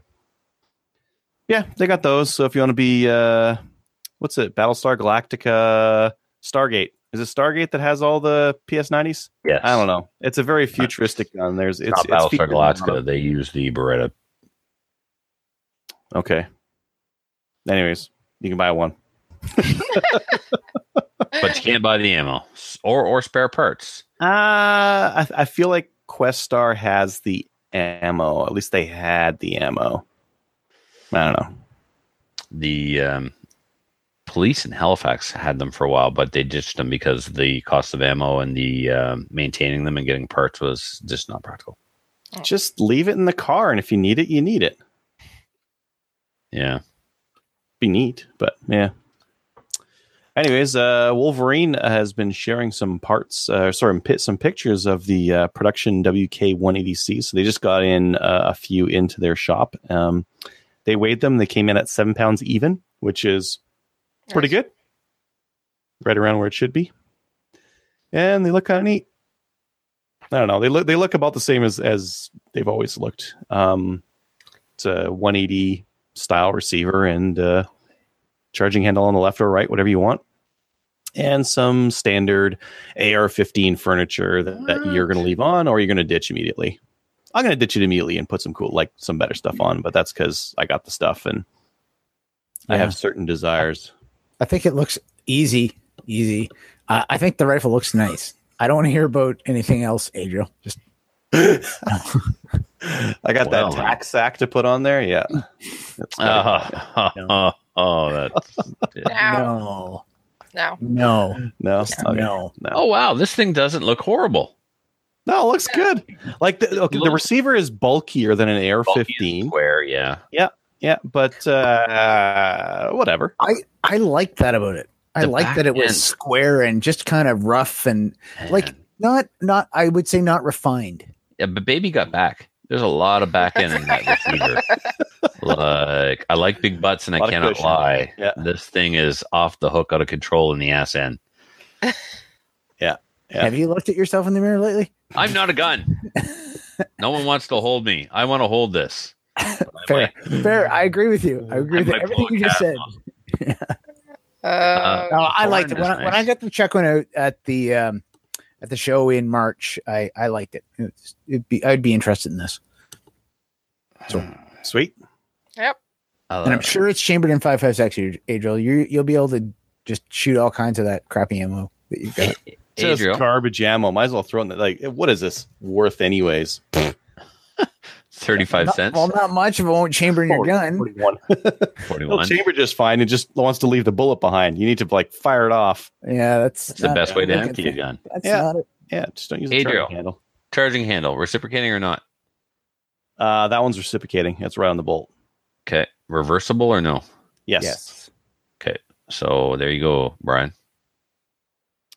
Uh, I don't know if you could shoot this one left. Maybe. Yeah. Yeah. No. Uh, Yeah, yeah, can. like that. You It- could. it The acts- handle is actually better this way for a lefty. No, It's in all terms of like the ejection port is more what I was wondering, but Oh, It's- teeth. it's it's, far forward it's, it's not a bullpup. It's fine. It's, Yeah. it's not going to be in my teeth. It's one of the in things I like about the uh, the Keltec RDB. The uh, The only RDB? thing. Yeah, the downward Yeah, ejecting. one. downward. Yeah, I like it. What could go wrong with brass slowly trickling out a tube under the barrel? Uh yes. No. I what it. Yeah, I've got the wrong one. Uh, the RDB is a 308, right? Yep. Uh, no. No, their RFB is a 308. RFB. Okay. Wait. The RDB. RDB is the 556. Yeah. Yeah. Yeah. Any gun that that relies on gravity and just push it, use it the next case to push the previous case out of the gun. That's What not could go wrong? not I'm cool. pretty sure the RDB you can shoot upside down. I'm pretty sure you can shoot it upside down. I'm pretty sure you could shoot any gun upside down, Yeah, yeah. the RDB can't because it actually ejects. It doesn't just except trickle. for the KFG. KFG? I'm thinking KFC. What's the uh, bullpup shotgun? Chicken. KSG. KSG. Couldn't shoot that upside down. That would be a problem. Yeah. Cool. Okay. All right. Uh, yeah, I bet Next you you one. could shoot the Baikal MP161K upside down. So this looks like a knockoff of the uh, Benelli M1223 rifle. Oh, in terms of styling, yeah, I, I see it. Yeah. I was thinking the Beretta Storm too. A little bit of that too, yeah. Yeah. Mm. Kind of like they got married and had a small 22 caliber baby. First thing I notice is you see all those holes? Yeah. Yeah, that's because it's a clamshell piece of plastic screwed And together like yes. a water gun. And therefore, I hate it. I hate Yeah. guns that have cheap wraparound plastic chassis held together with screws like the toy guns I grew up with in the 80s. It just, as soon as you make a real firearm, assemble like a toy, I, I got, I'm, I'm out. I'm sorry. Sustained. That You're would be fine a, with that. that would be a no from Trevor. Yeah. Mm-hmm. Mm-hmm. Yeah. 350 bucks though. Uh, Yeah. There you go. People are interested. Tenda has a moving sale right now. So they've got some uh, the same 556 that I can't run in my rifle is down to 419 per thousand. How many how many kids you going to buy? For just 419, you too could have jams. Uh, I got great accuracy in this stuff with my barrel. I just wish it ran. Yeah. Maybe I just need to ream it out just just a touch. Mm. Just Maybe I could just get a drill Yeah. bit and just, Just put it in it there out. very carefully. Yep. A little turn. I'll do it for you. I, I, I like I work at a gunsmith. I can totally do that for you. I won't even charge you, Get Captain Andy on it. He'll fix it. Captain Andy. He's got a mill and a lathe. He'll sort you right out. Oh, oh man, I, I asked for the chamber to be cut and my my rails are broken. it's got cracks in it now. Weird. How'd that even happen?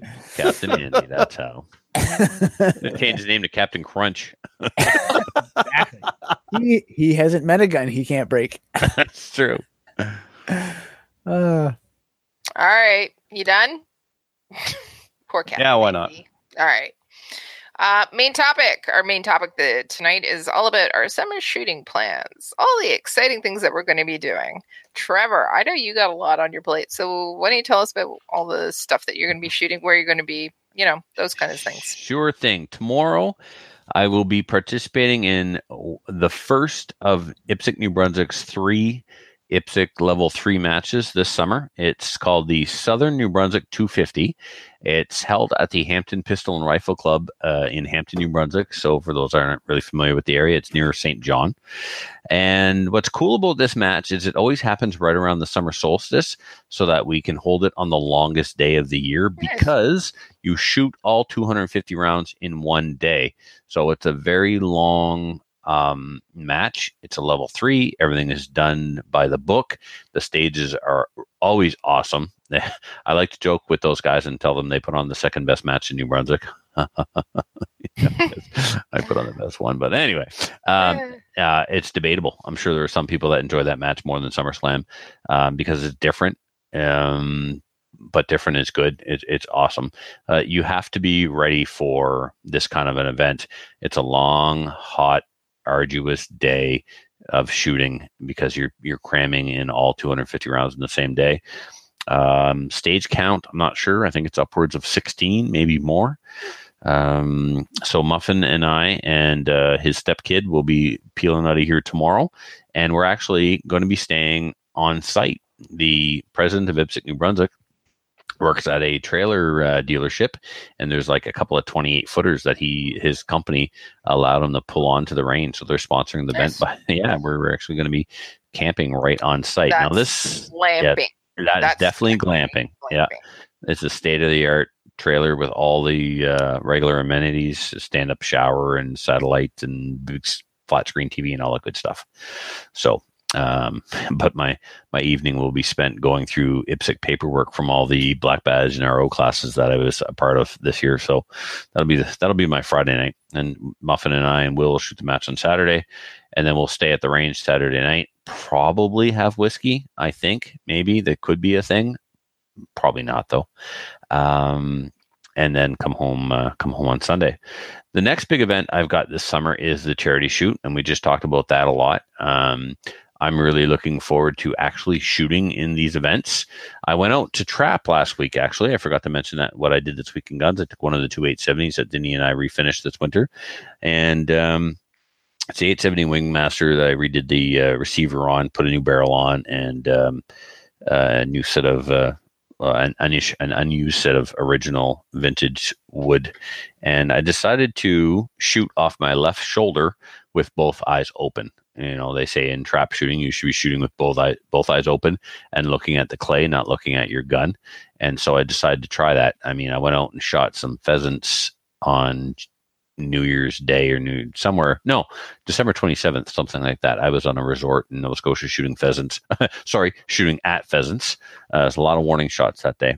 So um, I decided to try and learn to shoot with both eyes open on my left shoulder. And uh, it was dismal. It was embarrassing. I shot, I hope Jason Philp doesn't hear this, but I shot two 12s back to back. I, I shoot better with my left eye closed using my right shoulder. However, I believe that if I stick to my left shoulder and I stick to both eyes open, my scores will eventually come up to not only where I shot off my right shoulder, but they should surpass. So Shooting, shooting off your left shoulder is so hard with shotgun. It just doesn't feel natural. And a lot of what you have to do with shotgun is like uh, instinctual shooting, right? Right. Yep. So, but I'm kind of So- so- ambidextrous. in a- Wait, wait, wait, wait, whoa. So you're gonna shoot left-handed? What? no, I'm going to shoot left eye. Uh, on your left. Okay, wait, wait, okay. Well, slow down. So in, Yes. in in the in the last twelve months, you have switched to 1911s. Yep. adopted the SKS, and now you're shooting left-handed. What? Who are you? What happened to you? You you are you're not my friend anymore. I don't know you. I don't believe in nothing no more. yep. Now- on a, an actual um, slightly more serious point um because i started shooting shotgun and i sh- shot it right, right arm, right-handed. i still kind of lean towards shooting a heavy recoiling gun like a shotgun on my right shoulder Right. i find it really doesn't feel right on my left even though i'm left-handed i'm left eye dominant it just doesn't work as well for me so i'm yeah i'm all kinds of confused Well, I mean, let's face it. I'm never going to be an Olympic trap shooter. Uh, I not don't- with that attitude you're not mister That's right. Whether you believe you can or you can't, you're right. So anyway, um, yeah, whatever. It is what it is. But uh, I mean, I don't know what I'm going to do because am I going to start hunting with a shotgun off my left shoulder? In theory, I should, right? Because what is trap if not practice for hunting? Um. Yeah. Well, f- really, So, sporting clays is really more practice for hunting, but yeah. They're both just Well. practice for three gun. Yeah, no, because and, uh, there's there's no there's no speedy reloads, so it's not practice for three gun at all. well, Not if you don't want there to be. Run a chest rig. And and Adriel, I used to shoot trap just as an excuse to practice with my three gun shotgun. There so, go. but when I shoot three gun, oh, this is a bad idea. I'm going back to right because I do everything else right. I do my shotgun right for three gun, and yeah, nope, failed experiment. I'm going back. All right, Okay, I feel less confused. Okay, all right. Listen, I am not confused about my identity as a right-handed shooter. Okay, I'm. This is not something that's fluid. Let's stop. I just experimented a little, like that time in college, and now, and now I'm going back It's all to my good, but let's not talk about it here on the podcast. Right. Yeah, It's 'cause goodness. this- no. But you know, all joking aside, Brian, I may be um, a left-handed person and don't know it because I'm left eye dominant, and uh, my father and my sister are left-handed. So it's quite possible that going to a French Catholic school, I tried it out of to. you? They probably beat it out of me. Yeah. yeah. So who knows? They had so Um, much that they probably threw that in there as another reason to beat you. Yeah. uh, they didn't need. I gave them plenty. Don't worry. Well, yeah. So yeah, so charity shoot. I'm looking forward to getting some extra runs on those steel challenge stages again. Um, I'm also looking forward to um, being reminded during the maple seeds shoot how to use a sling. And um, I thought you were making me sandwiches. you really thought wrong. like Come on. if, if I make you a sandwich, everything is upside down. Kelly, you got to say, make me a sandwich. I did. like, I'll. Okay, I'm gonna go back in the transcripts. It's Sam Mitch. I know it's sandwich. sandwich. It's S A M M I C H. It's a Yeah. sandwich. I want Anyway. a sandwich. I want to. I want to remember how to use a sling for uh, shooting um, the silhouette shoot. I'm looking forward to doing that, and I expect to do well. Um, then uh, after the charity shoot, heading to Alberta, McClatchy and I will hook up with Adriel. We'll go teach a two days of handgun training, and then I'm on vacation for a few weeks. I come back just in time for SummerSlam uh, SummerSlam is going to be really cool because this year I'm going to be doing my Range Master mentorship. So this is something, yeah, I've asked the president of the NROI to be the Range Master for SummerSlam, and I asked if I could mentor under him because right after that I go work as a chief range officer at the National. So two years in a row now, I've been selected to work as a chief chief range officer at the Canadian NIPSC Nationals, and that's a requirement on your way to becoming a range master. So in this province, we don't have a we have we have maybe if he is an actual range master, I'm not sure. We have maybe one range master under the age of 60. So it's time for some some new officials to start stepping up and and trying to uh, you know fill those vacancies as these guys are getting tired and and being less active in the sport. And, and in, in the short term, you look like you fit in with that age group. It's all good. I, I We're going to inject some new blood, but I didn't say anything. Oh wow, you guys are Richards. That's crazy. That's, I missed it so much. So I'm so glad to be back. Um, so yeah, so then uh, so at the nationals, what'll happen is I'll get out there and shoot the pre-match, and then um, work four days. So for four days, I'll be assigned a stage or two stages or a bay, let's say, and every day I'll get a new work crew. So if you are the CROs are dedicated to the match, like they don't change every day. The ROs and the patchers do change every day. So if you're not part of the match staff, you get a, you get a schedule. So it's usually like work one full day and shoot some half days. And so you could uh, so on day one, I'll get you know five or six people come see me, and of them they'll be made up of shooters who listed on their application for the match that they're an RO. So they will do the ROing, and the um, other shooters will do uh, will do the patching and the resetting and the painting and stuff like that. So that way, when it's your turn to shoot, all you do is shoot. And this is something that I'm hoping to bring to SummerSlam. SummerSlam is a two day match, so I'd like SummerSlam to be you shoot all the stages in one day, and then you work one day. But I don't have enough people signed up for the match to have enough um, uh, actual ROs to, you know, make make full work crews. So we'll see how it goes. Um, I think Jim has an idea for scheduling this year to uh, help eliminate bottlenecks. Bottlenecks are when you arrive at a stage, it's your turn to shoot, and the other squad is still there because for reasons they just haven't left yet. And so then everything gets it causes a trickle effect, and everything gets Mhm. backed up. So Yeah, just like on a golf course or something like that. If you uh, yeah. if you have a, a slow squad or a slow stage, um, you know, it can add And- up. and my I like my my range master. I love him, but he just he doesn't stick to his guns. You're not supposed to let people skip ahead. So what happens is they skip ahead, and then the squad that's supposed to be at that stage arrives. It's their turn to be there, and you're there. Now another bottleneck has happened, and it's happened because the range master allowed it to happen. Just say no, man. Just just say no.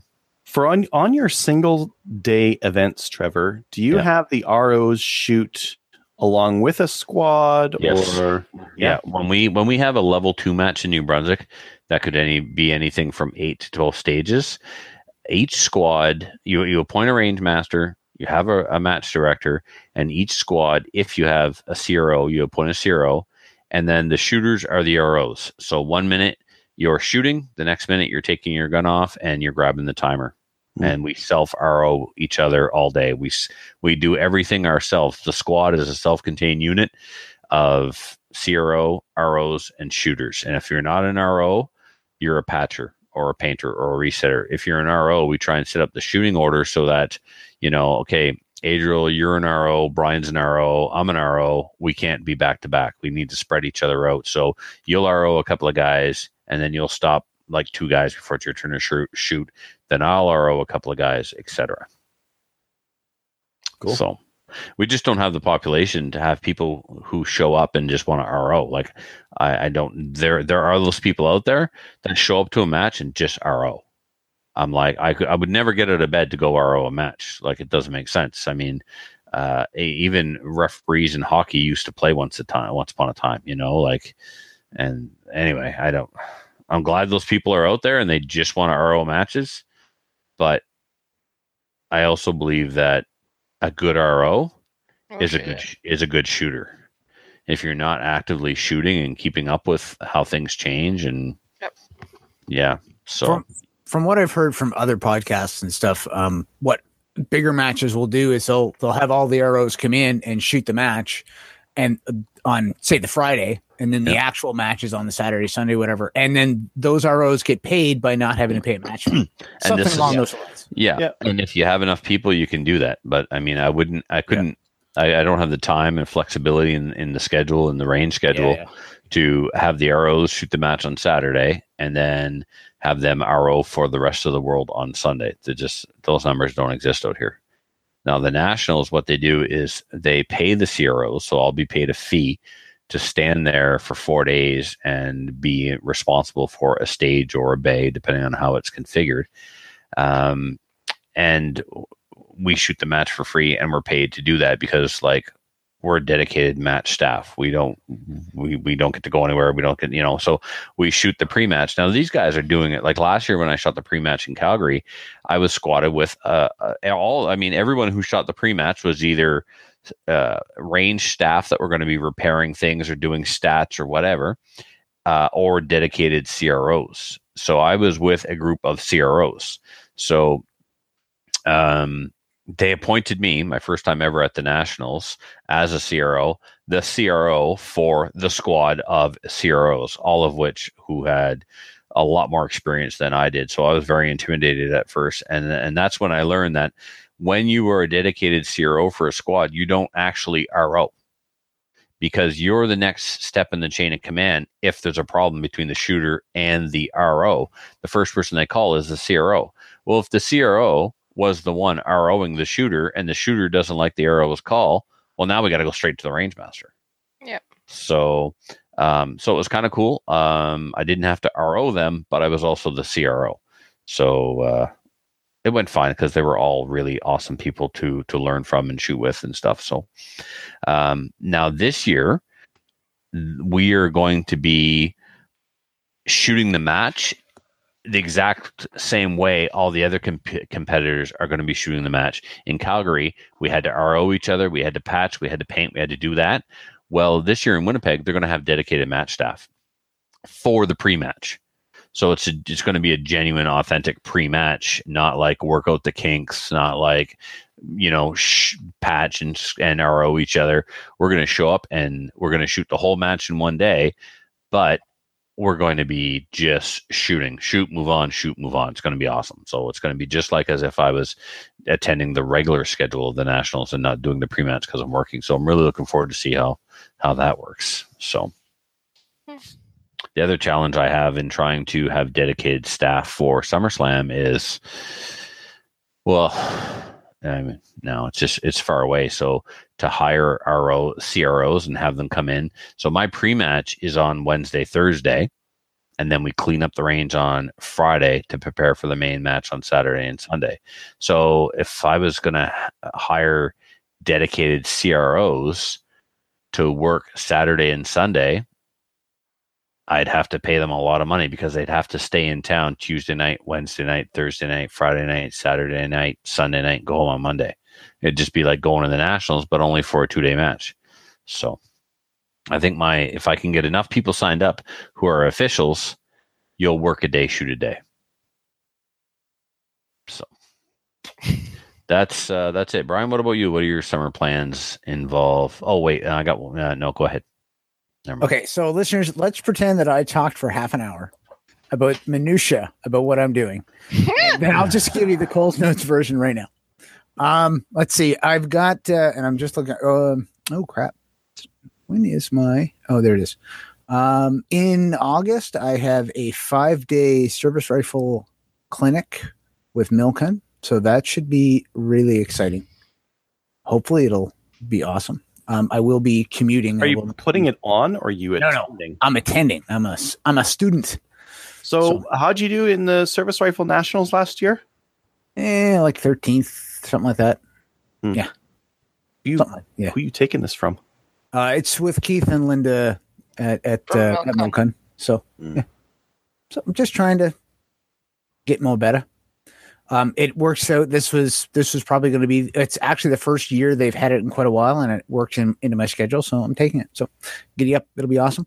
Um, I'll be doing various other little service rifle clinics with them here and there, a couple Saturdays. Um, I've got a steel pistol practice coming up this weekend, so it'll be my chance to shoot some uh, steel challenge kind of stuff.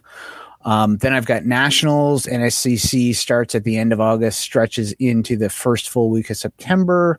So I'll be shooting pistol, uh, precision rifle, probably if I can find a shooting partner, and then I'll shoot service rifle. So it'll be some fun. I don't know if my partner from last year is coming this year, so I'm all sad about that. But you know, I, I understand that he's he's a busy guy. He's going all over everywhere with maple seed and this CRPS stuff. So I guess he's got to let something slide. I I don't know. He's letting you slide. Eh, it is Eh. what it is. Um, then I um I didn't rejoin the OR the Ontario Rifle Association this year, but I am going to go as a guest to shoot the CQB championship because the way to win a championship is to not shoot any of the same kind of matches before the championship. Just show up cold and and shoot it and be awesome, right? That that should work. No. Not a recipe for success, but it's a recipe for fun. Well, it's Not a recipe, cool, yeah. But if you can show up hungover, that's the most ideal thing. Yeah, I tend to not do that because I don't enjoy being hungover as I much as I never ever He's did. Grumpy. really- yeah. Uh. You're, you're grumpy. Yeah. Uh huh. Yeah. You're, it's, is this supposed to be news to me? Because like I live with me every day. I know I'm grumpy. Okay. This is not. Uh, um. And then I may be doing something kind of wacky. Uh, an actual biathlon. Well, sort of a biathlon. Is that what you're Uh, training for? No, I'm not actually training for anything in particular. Um, but the, the local uh, cross country slash mountain bike hill is having a biathlon. So you do Cool. either run or bike, and then they're going to have sh- air rifle shooting stations. I'm sort of tempted to do that because it's sort of a, co- a combination of a couple of my interests there. So we'll see how that. How long is the bike and how long is the run? I don't know any of the details. Oh, when is All it? Uh, the 23rd of September, I think. Hmm. I have that much. So That's the same day as the army run. Can't go. Sorry. how about what? The army runs the same day. Can't go. Uh, guess what I'll do? If I, I can either drive six hours to Ottawa or I can drive 20 minutes to Hardwood Hills. Guess which one I'm going to get? You're do? driving six hours to see me. Heck no. No, no way. No, not happening, Kels. No. Uh, Fine. Whatever. I w- and it's, it, I will have just been in Ottawa for national. So no, I will not be wanting to do that drive again. Trevor flew to see me in Ottawa. Trevor is not True me. story. Did, did you, do you notice Trevor over there, Hi. over there? And then Yep. there's me. Different people. Different not people. same human. Different different priorities, Kelly. I know. Yes. You are a priority for Trevor. You are not a priority for me. There I said. Ouch, man. Ouch. wow. Well, Yeah. Trevor was gonna Trevor was gonna go Yeah, there, and I cut the knees out from under him. You It's- did. You took it from me. So it's a win. I didn't get to make myself look good, but you still managed to make yourself look bad, and somehow you think that's a win. Well, okay, you would have made yourself look good while making me look bad. I just made myself look bad without you looking good. Huh. So it's kind of yeah. I Yeah. didn't lose as hard as I could have. wow. So it's That's a- kind of don't a- think about it too hard. Don't Trevor. worry. It'll hurt. When you see each other, it'll hurt. Yeah. Ouch. Oh, yeah. Well, see, what I'm afraid of is that you and I will go to another um, active killer defense class and you'll beat me. up. Oh yeah, we yeah yeah. Yeah. You're gonna be I- dead. We don't Oh, want that. Kelly, that was my favorite part when Rick grabbed that guy. That was awesome. Which, Rip, I- huh? You don't don't- remember Rick grabbing that guy in my room? Come at me, bro. And he tied him up in a Oh little yeah, yeah, knot. Yeah, that was awesome. yeah, Sandro. Yeah. I didn't say his name. You had to say his name. I said that guy. I said that guy on purpose. Like I know what the man's name was. I didn't want to embarrass him in front of all of our listeners about Rick grabbing him. Kelly, Yeah, sorry, Sandro. faux pas. So you said it again, just in case somebody didn't hear it the first time. Hi, You're Sean. a- You're a genius. Yeah, anyways, It wasn't Sean. I'm just Brian, saying. quick, Sean's quick, gonna be listening. Brian, dig up because I'm, I'm not digging at all. This is you guys digging. I'm out. I, I finished my list, and now you guys are reliving the past. I don't understand. well, you mentioned Yeah, active killer he had to be there. instructor- Yeah, Three Yeah. o'clock in the morning. it was awesome. Lots, I- lot, I was- lots of Ke- was. Kelly, look at me. I'm raising my hand, Kelly. I was I was somewhere at three o'clock that morning, but I wasn't there, and that's okay. Oh, Yeah. Sean and I, Sean and I were in the Oh. um, the planning meeting on Sunday, Kelly, and people started to raise their hand to talk, and Sean and I just giggled. Things were getting heated in my room, Brian. So Trevor made everybody raise their hand. yeah, I you had to raise your I hand to talk. It was awesome. Whiskey I- rules. Whiskey classroom rules. Oh my god. Are you done, Brian? Hey, Adriel, Hey, What, what, Adrian, what are you what? gonna What are you gonna do this summer for fun matches? Yeah. go shoot some squirrels or gophers or something. I guess. Cool with five five six or two two three. That's you the one I got soft points for. Maybe I'll cut the ends off so that they're they're soft points. It's squirrels and gophers. You don't need soft points. You don't need expansion. But you can get it. well, Cut the you ends can off. you can explode them pretty good. yeah, they explode real good. Uh, let's see. Uh, yeah, what am I doing this summer? Um, divorce is divorce in your list? I, it's adding adding like supporting elements to that eventual eventuality. Yep. Uh, let's see. Charity Oh, events. Working towards it. Yeah. Uh, it basically half of every month is is dedicated to shooting now. So, uh, not joking. Uh, let's see here. On the fifth, I'll be doing the charity event. Sorry, not sorry. Sorry, not sorry. Uh, I'll be coming back home for the 11th, just in time to uh, have uh, Trevor and Matthew over and teach that course with them. Apparently, they're Are staying you? like well past their welcome, like way past the course into like Wednesday of the next week. So we're gonna go shoot some gophers. Excuse you, I leave on Tuesday. Matthew's the one over over well, warming his welcome or overstaying his welcome by Yeah. staying until Wednesday. That's okay. You guys can st- have the room upstairs, and you guys can just cook. That'll uh, that'll you'll enjoy that. Uh, let's see. Uh, start of August, I have a match in Prince George. That's going to be a long weekend toast there. Then I have the weekend after uh, two Chaz events, uh, a two day. So the one day is going to be a three gun, then the one after that's going to be that historical two gun, uh, and then we're into September. I don't have all my events in just yet for September, so uh, uh, guarantee it'll have two in there. Yeah, Oh, so Uh, a ton of three gun, a ton of three gun Ton of. is yeah, Is it metric? mm, a metric ton. Yeah, So it's a tone of. A ton. tone one tone, yeah, one tone of uh, three gun. That's my uh, summer plans, including uh, checking out the uh, Dunvargan Whooper in uh, Hooper Hooper Hooper. in uh, New Brunswick. Dungarvon Hooper. Yeah, yeah, that's the one. Yeah, it's super famous. I've always wanted to go there and, and hear it. Yeah, yeah, okay. Whatever. Super famous. Oh yeah, we it, we know about it in Alberta. Oh, Yeah. okay. Yeah. All right. That's my summer. That's your summer? Yeah. Make your mine. Yeah. Maybe I'll shoot some gophers. Maybe. Maybe Yeah, maybe. Maybe So- a hundred or two hundred or five hundred or so. I don't know. On a day? Hundreds. Yeah, Hundreds. Yeah, on a day, one day, Each day. Yep. each yeah. day. Okay. All right. So, me. So, mhm. Yes. Me, I'm going to be doing the Maple Seeds, obviously. Uh, we're going to New Brunswick in two weeks, right, Trevor?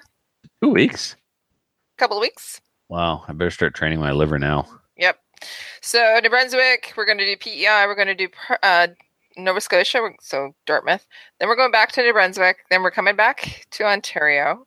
Uh, and then we're going to pretty much uh, take a couple weeks off. And then we're going out to Alberta. So, driving down to um, Michigan to get Miss Stacy. We're driving through the states. Then we're coming up to Alberta. So, we're going to do Alberta. Going to do a whole bunch of events in Alberta. We're going to go see uh, Adriel. On, Cool. it's, it's been confirmed. So we're going to be putting out uh, the Eventbrite links soon for that. oh, I need to Uh, add that to my calendar. Yeah, it's the 8th of uh, August, by the way. So Oh, there's my second event. Yeah. Oh. Uh, sorry, third event in August. Woo. Yes. And then we're going to uh, Saskatchewan. We're going to go to Saskatoon, a couple other places, and then we're going to Manitoba, and that's it for August. Uh, except for the rest of the team. There's another team that's going out to Alberta and, and Saskatchewan.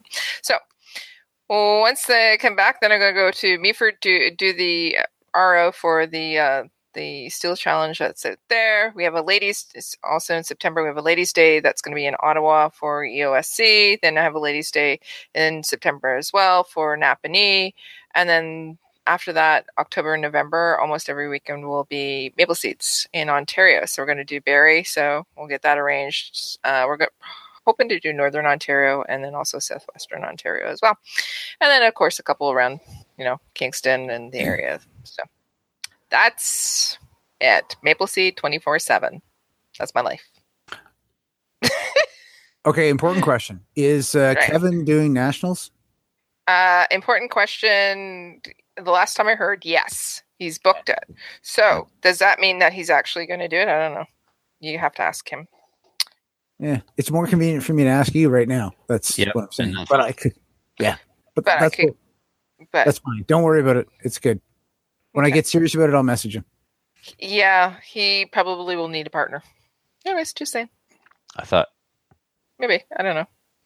I thought you were his partner. This is for precision rifle, Trevor. Don't Mhm. don't don't Oh. make this don't make this sorted. Don't ruin this too. Don't ruin this too. Okay. yes, he's planning on shooting nationals and he's been preparing for it as well. His match this weekend got canceled for some reason, but you guys don't need to know that. This is a podcast. Anyways, Speaking about Oh. this being a podcast, uh, do you need to stay at my place when you're in Edmonton? Or are you guys staying at a hotel? uh, no, we're staying with you. You How many days? have- you don't have room for them all. Two, and tell your wife. How many people, Kelly? Uh, me, Greg, and me, Greg, and Stacy. Maybe, maybe Rick as well. He's got one small room upstairs where it's 100 degrees and two beds. Three and a half. Yeah. That's fine. We can we can sleep on the floor. And that'll be on the seventh and eighth, both. Yes. Okay. Of of August? Yep. Yeah. Oh my god, it's gonna be a hot box in there. yeah, we're it's used the to things that aren't my problem. it. I don't know if the listeners caught that, but Adriel quietly said into the mic a list of things that aren't my problem. I love it. We'll bring Uh, it in. I'll put I'll put one fan up there. Thanks. It's, Hey, uh, that's more than Matthew and I get. Yeah. It's because that's he likes me better. It's gonna be me, me, Matthew, and Christina all sharing that room. Oh, man. And apparently she's not traveling with her CPAP machine, so that'll be fun. Speak of the devil. Hi, hon. Hi, Christina. Maybe the Some maybe the the. Patreons should buy uh, the the the show like a little portable uh, um, air conditioner that you can just leave at Adriel's. Oh, Since most of the show those. is is staying there. I should just buy one of those. My kids are are already like losing their minds. It's so hot. So hot. Yeah, Yeah. I heard it was pretty hot this week. Yep. All right, listener feedback from the YouTube. Who's been paying attention? I know that there's a couple I of have. questions. Yeah. Um, Brian, do you make laser noises while riding the trails on your bike, that, pretending that you're a stormtrooper blasting Ewoks on Endor, or a rebel running from the stormtroopers, Trevor? Uh, no, I'm too out of breath when I'm biking. I can't make little noises, so no. Hmm. Okay. Uh, do you shoot the targets while riding by on the bike? I haven't yet. Working on that on on this very public, uh, well used trail system that I that I'm biking on. No, Mhm. I have not been doing very much shooting. I've you could practice with airsoft. I Right. could. You're right. However, Pew pew pew. on hasn't your come up, hasn't come up yet. No. Yeah, no. Are you, You wearing bike with- you spandex and where bike are you putting that hands, holster? right? I'm just asking. For a friend. Brian, you can you can bike with no hands, right? That'll let you draw us too. for, for about a half a second, and then I, but I'm not biking anymore. I'm laying in the, Tuck and laying in the ground swearing after You're doing, you're doing backflips and, and front flips and remembering not to put your finger in the trigger guard when you pick it up so you don't shoot somebody else it. on the Yeah, trail. no, no, I'm not mixing though these particular hobbies. No, Hmm. that's not how that's happening. Seems like a missed opportunity, but you know. you know, it might well be. It, you know, I hadn't, I hadn't really thought this through. I'll, I'll What? ponder it. You were talking about doing the biathlon. You're just training for it. Yeah, it's a little different event though. Yeah. Come on.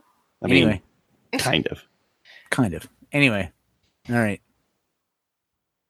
What Any, other Uh, any other ridiculous questions about my Well, Greg hobbies wants, and personal life? Greg wants to know, Brian, which do you prefer him to wear? Either suspender or belt? I, For Greg to wear? yeah, I think Yeah. he can wear what he What- wants. I really Yeah, I'm I'm good with either, dude. Like If the man wears he's a not belt, picky. Greg, he's not going to judge you. He'll, Greg he'll take you kilt as you well. are, Greg. Greg, just as long as your pants or kilt stays up, I don't care how you get there. Duct tape is fine. Man, Duct tape. No. Duct tape. Yeah. Hmm. All right. I think that's it for the questions. All right. Listener feedback. Listener feedback is sponsored by Highlander Tactical. Go to highlandertactical.com. Check out the great supply both outside and inside the waistband holsters today. Use promo code SLAMFIRE. It's all capital letters and all one word to check out and save 10% on your order. All right. And if everything could just wait until like after tomorrow, when in theory my package should for sure be shipped. I don't want him distracted by new orders until my package, my holster gets shipped. Okay. That's it. Uh, uh, Brian, why don't you read the one from Justin, please? Um. Okay. Hello, Slamfire Radio. First of all, I wanted to thank Adriel for the patch and sticker. Happy to be contributing to the show as a Patreon supporter. Do any of you guys know where I could pick up a hat that has a Velcro portion to attach said patch? Not even sure where to look. I guess Amazon would be the first place.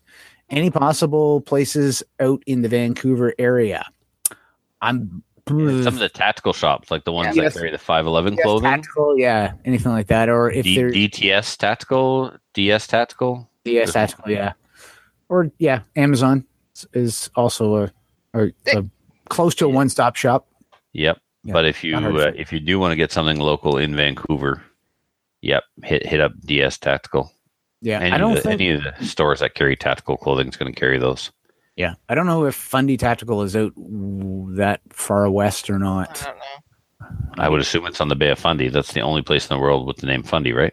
However, Ottawa. there's there's one in Ottawa, there's one in Toronto, Strange. there's one in Halifax. Yeah, it's they're all over the place. Anyway, uh, second question goes to Brian, which I guess is me, even though he spelled it wrong. That's okay. I'm curious. I'm curious to see how the CL Open sight is working for you on your 320.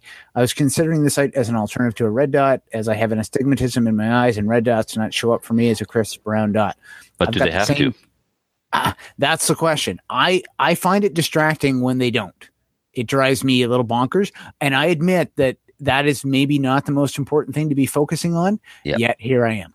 Okay. Um, I'll tell you what. I will tell you uh, by going to shoot steel this weekend with that gun. I'll have a really much better idea of how it reacts to actually moving from target to target and transitioning. So uh, um, I'm not. I, I haven't come up with a conclusion yet on the pistol on that particular sighting system. We'll see. Um, finally, love the show and hoping Trevor will get back on and have a nice long update of what we did in guns. Well, man, and how he got two. He did it twice. The- Yep. anyway, I swear, I, I, I tried to keep it short. yes. Fr- cheers. You did. A, you did a pretty good job. You really did. Oh, No, no, he went no. You did. Could have been worse. All right. Yeah. Who's got the next one, Kelly? So, Adriel, you have uh, Ben's. from Ben. Hey guys, I found you a while ago and have been binge listening since. I spend a vast amount of time in the vehicle for work, so I consume a lot of podcasts because it's like radio. Hmm. I love the Canadian content, the event info, and the discussion and banter. Even if sometimes the Glock fanaticism is somewhat overpowering. So he's hey- got to be listening to really old episodes. Yeah. Yeah. On Hey, those old episodes, like the events, they're past. Don't don't plan for them. They're done. You can't go to them. Wait If you till show you up, get there to won't the be anyone there. FN phase. Just saying. Yeah. Oh, the FN phase. Uh, Snuffy fell in love with an FN at the Steel Challenge. He won one. Oh, I got to. Sorry, I'm going there. Fred Lapierre, the Squire. This dude, he finished like third in production with a four-inch FN, a pancake holster that he made himself, which is like the slowest thing in the world to draw from. And the draw time in mm-hmm. Steel Challenge is so important. It's like half of your stage time. And he hadn't shot in forever, and Fred got after it hard. Man, can that guy shoot? He's just natural raw talent. It's amazing. And he was telling Filthy and I he's trying out for some army marksman team that may end up in Bisley at some point. And I think at one point when the instructor said, like, if you don't die, you're on the team. That's how good he was doing. And he really he was unsure where his rifle skills would stack up compared to the rest of them, but he knew he would do good in the pistol. And yeah, of course he did. It was amazing. Yeah. He's shooting complete straight up duty gear and just awesome. Oh, and Filthy beat Mark Price. Everyone everywhere in the universe needs to know that Filthy beat Mark Price. And he beat him good too. And there's two Trevors in the match. So when I announced seventh place, which was for Trevor Grenier, right away Mark Price went, "Ha! I beat you." Wrong, Trevor, dude. Calm down. Okay. like is is is beating Mark Price supposed to be some kind of accomplishment? Mark Price beating other people is an accomplishment. Okay, or or a fluke. Hey, yeah. So anyway, Mark. they had a friendly competition going, and uh, yeah, he he didn't he didn't pull through. Filthy beat him. Yep. Well, that's ben what happens when- continues. Yeah. but hey, I'm a SIG guy, so we aren't any better, except our guns are better. Mm, yeah, tell that to Trevor Grenier. Yeah. Now, for the purpose of my email, I get that people don't like police, but that's not why police do the job. Many, if not all, boots on the ground, first in kind of individuals are just doing the best they can in some tough situations. But as this pro- podcast progresses, I can't help but notice that the anti cop rhetoric is reaching a fever pitch. I know Really? the country is not kind to us as gun owners. We are painted with a rough brush. But if we pa hate it so much, why do we do it to police officers? Uh, why on the CCFR Facebook page are cops scared to out themselves? Why, as gun owners, must we aggressively approach approach police? I think that gets you shot. Uh, it's not the boots on the ground kind of guys making ridiculous law. Ask the officer to stand up and ignore his order orders is not fair either. These people have families and lives, and to ask them to breach their oath is not fair. I wasn't sure you were aware, but from the outside looking in, that's how I feel.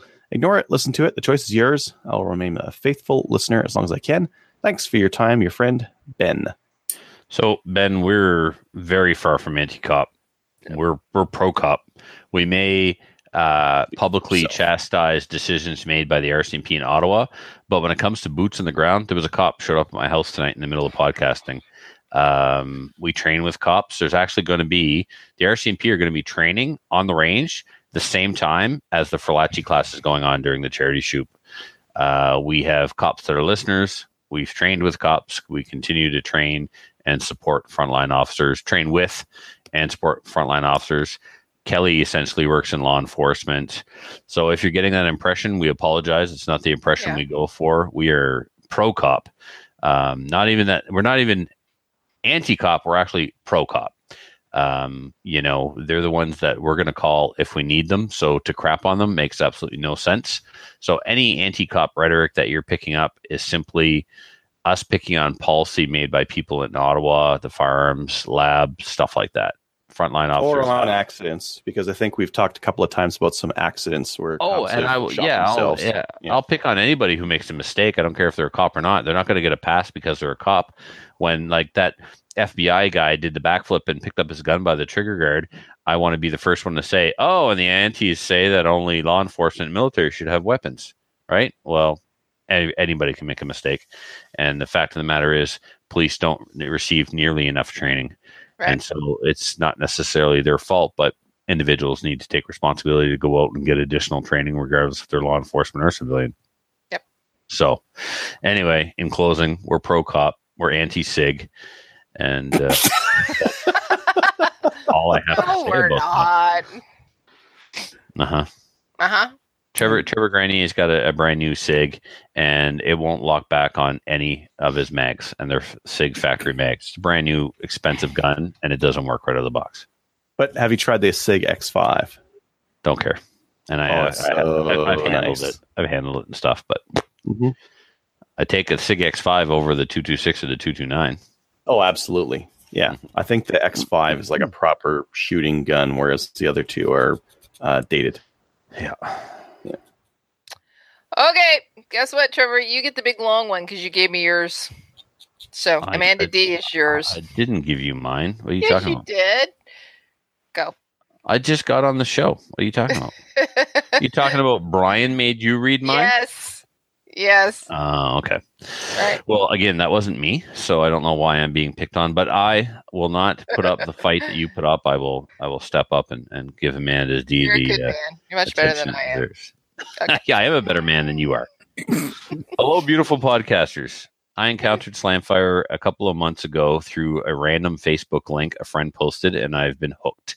I've rapidly been catching up on both older episodes and the newer ones too, and you guys have been just great to listen to on my way to and from work, and have definitely motivated me to get more involved in the shooting sports.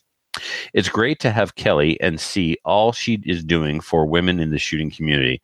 I'm a 29 year old woman living in Vancouver who very much expected to be shooting, expected the shooting community to be 100 to be 100% a boys' club, and while in a lot of cases it is, I'm so glad people are working to get more of us out shooting.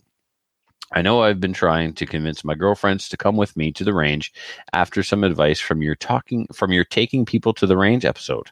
Nice. I, I got into shooting sort of unintentionally. I got my RPAL when I was a bit younger and was working towards trying to join the CBSA. I've been down that road myself, actually. Mhm. But before I got through the whole process of joining the CBSA, I ended up with an opportunity to go in a completely different direction career wise and just through my, and just thought my license would end up being a souvenir of my adventures until a friend had a birthday and he celebrated at one of the walk-in shooting ranges in town.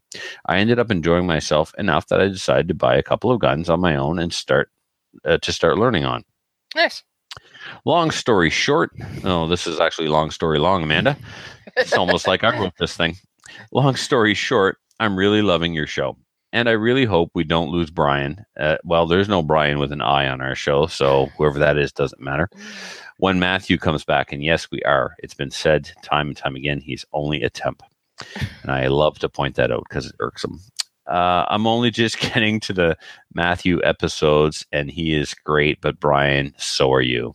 Again, Brian with an I. Don't know who she's talking to. Must be Brian Sheets. Also, uh, so in case you hadn't noticed, Amanda, he spells his name with a Y, and he's quite particular about it. Also, I just listened to uh, to your episode with Dustin, the movie guy, who was uh, gay bashed, and it was really moving listening to his story. And I'm really thankful you guys had him on to think uh, on. I think it speaks to how open minded and supportive this community can really be, and that's exciting. And as a woman who is a bit smaller, I really appreciated his stance on self defense. I don't know if you guys have any plans to have him on again, but I hope you do. It was also really nice to listen to someone a little younger who lives in a more urban area, but is really still, but is still really into firearms. I'm sure there are more than a few of us listeners out there who would agree. Another backup host, perhaps. Anyway, so she's saying that we're all rednecks and old, and we need some young millennials from the city. That's what I am maybe taking some liberties, or are you guys getting that too? She's I'll saying take that the about redneck. Yeah. I was She's I saying was- that about you, but okay. I was agreeing. Kelly, with you're older until than I am. yeah, but, but, she looks looks great. like she looks marvelous. And then Thank there's you. you. She Brian. does. She does look marvelous. I've not aged well. This, this is all true. No, no. Anyway, I'm excited. And I suppose I suppose city people are people too. They are. Yes, yes, they are. the ones that lived in the country and moved there are the ones that were born there. Mm, I don't know. Ah, no, no, no. We have to be we have to be inclusive. We, We are we are we are terribly inclusive. anyway, I mean we let we let you on. Anyway, I'm excited to have lots of Yeah, sure, episodes sure, to I'm look. Happy about that. Don't let the door hit you on the way out when Matthew comes back, pal. Anyway, I'm excited to have lots of episodes to look forward to. Please keep making amazing content and being pillars to this amazing community I'm just starting to break into. Awesome. That's cool, Amanda. Thank you so much for writing. It's really uh, it's really cool to hear about your adventure and Yeah. and uh, enjoying the community. And you're absolutely right. The community is filled with women, but um, events dedicated to them are still few and far between Yep. and they need we need more of that so they can discover each other so they can figure out just exactly how many women are recreational shooters hunters competitive shooters in vancouver um, there's quite a few female IPSC shooters out There there are a bunch and some really great ladies. So, Yep. if- Amanda, if you want their contact information, I know they'll be happy to take you out shooting. I know of two ladies in particular that would be that have been on the show. They'd like to take you out. So, Could they take me out shooting? yes, I'm not a female, but Could they just take me out? yes, i mean, you've met them before. Oh, have I? No, hmm. Trevor has. I'm Anyways. sure okay cool Yeah. And Brian's back on the good boy list now because he said I looked young compared to you. Got some, There's some good boy pretty points. much anybody does, but yeah, okay. Okay, you're back off the list. I wasn't comfortable being on the list. I gotta tell you, I like I like my Home spot. sweet home. I just want to stay in my little hole. Yep. that's where I'm comfortable. stay in your lane and your lane is not the nice guy No, no, no. Get off my lawn.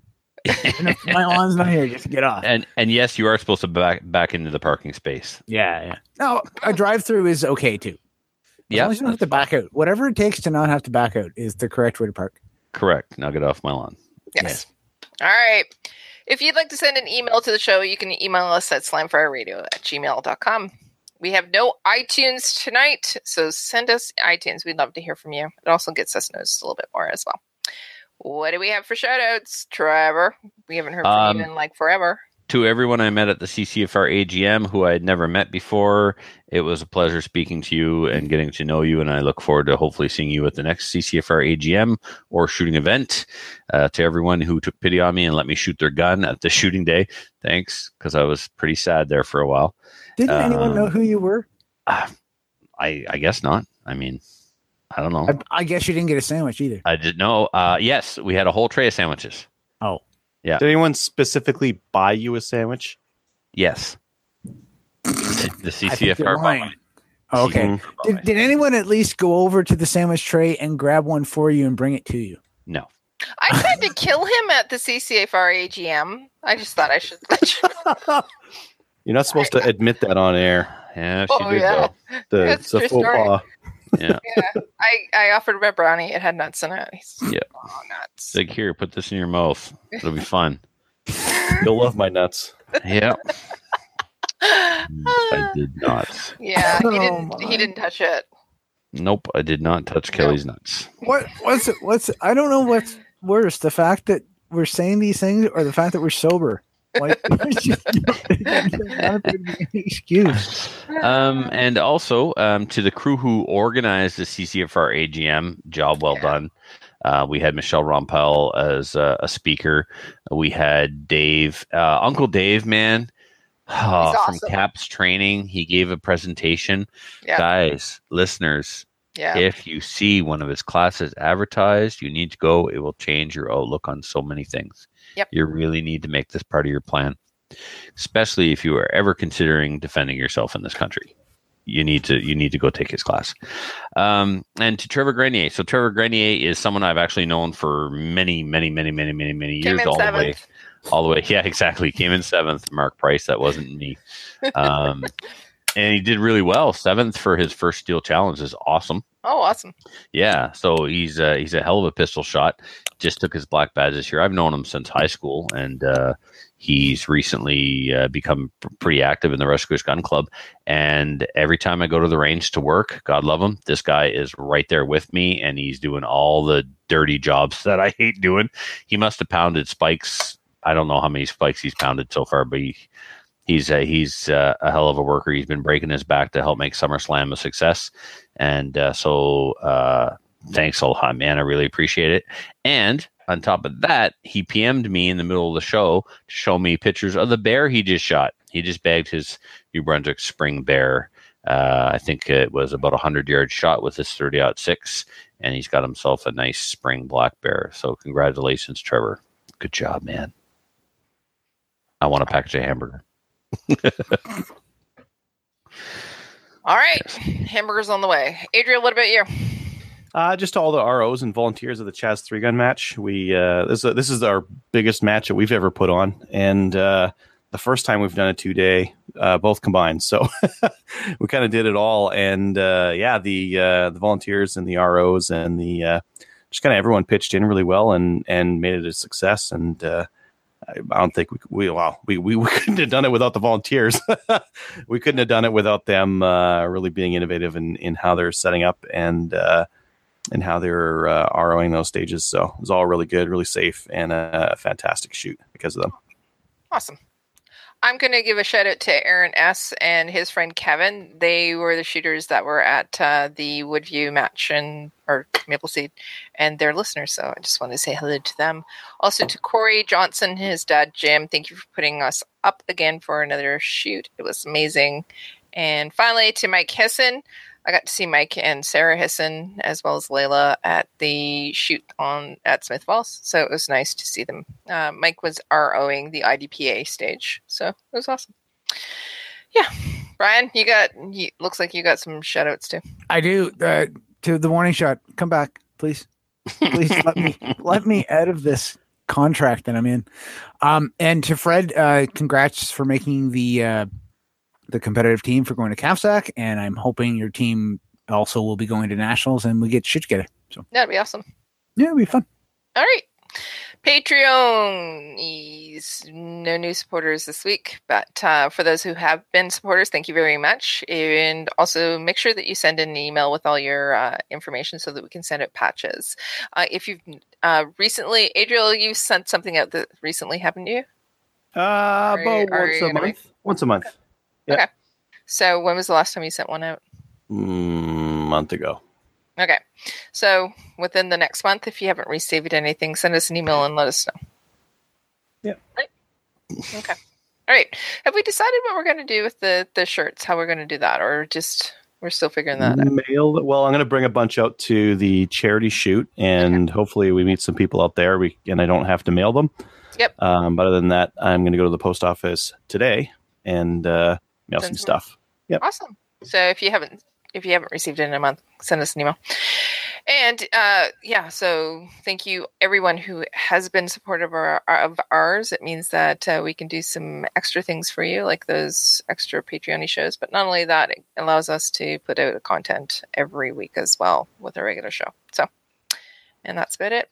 Why don't you? Uh, we'll uh, sign off. So please join one of our national firearms associations, such as the CCFR, or the CSSA. Go out and support one of the advocacy groups, especially now with the uh, 71 that's uh, going on. And check us out on Gun Owners of Canada. We have a thread there. We post the show, but we also like to talk to you as well. So give us a shout out there. And lastly, like us on Facebook. We're at uh, 1,910 likes. So that's pretty good. And other than that, what you know, Trevor, welcome back. Yeah, You gonna- good. you Thank leave- you. Yeah. Yeah, okay. You gonna leave us with some words of wisdom? Um. Yeah. Join the CCFR. All right. Ryan, you got anything? I didn't realize how much I didn't miss Trevor until he came back. It was good. Awesome. I learned something today. Adriel, what about you? Drink enough water when it's like uh, 28 outside and you're at a match all day. Yeah, that's a good idea. And for me, I'm just going to say goodnight, everybody. Welcome back, Trevor. Thanks. So if you have any comments or questions for the show, please send an email to slamfireradio at gmail.com. Now go grab a gun and shoot something. When the talking is over, it's time to get a gun.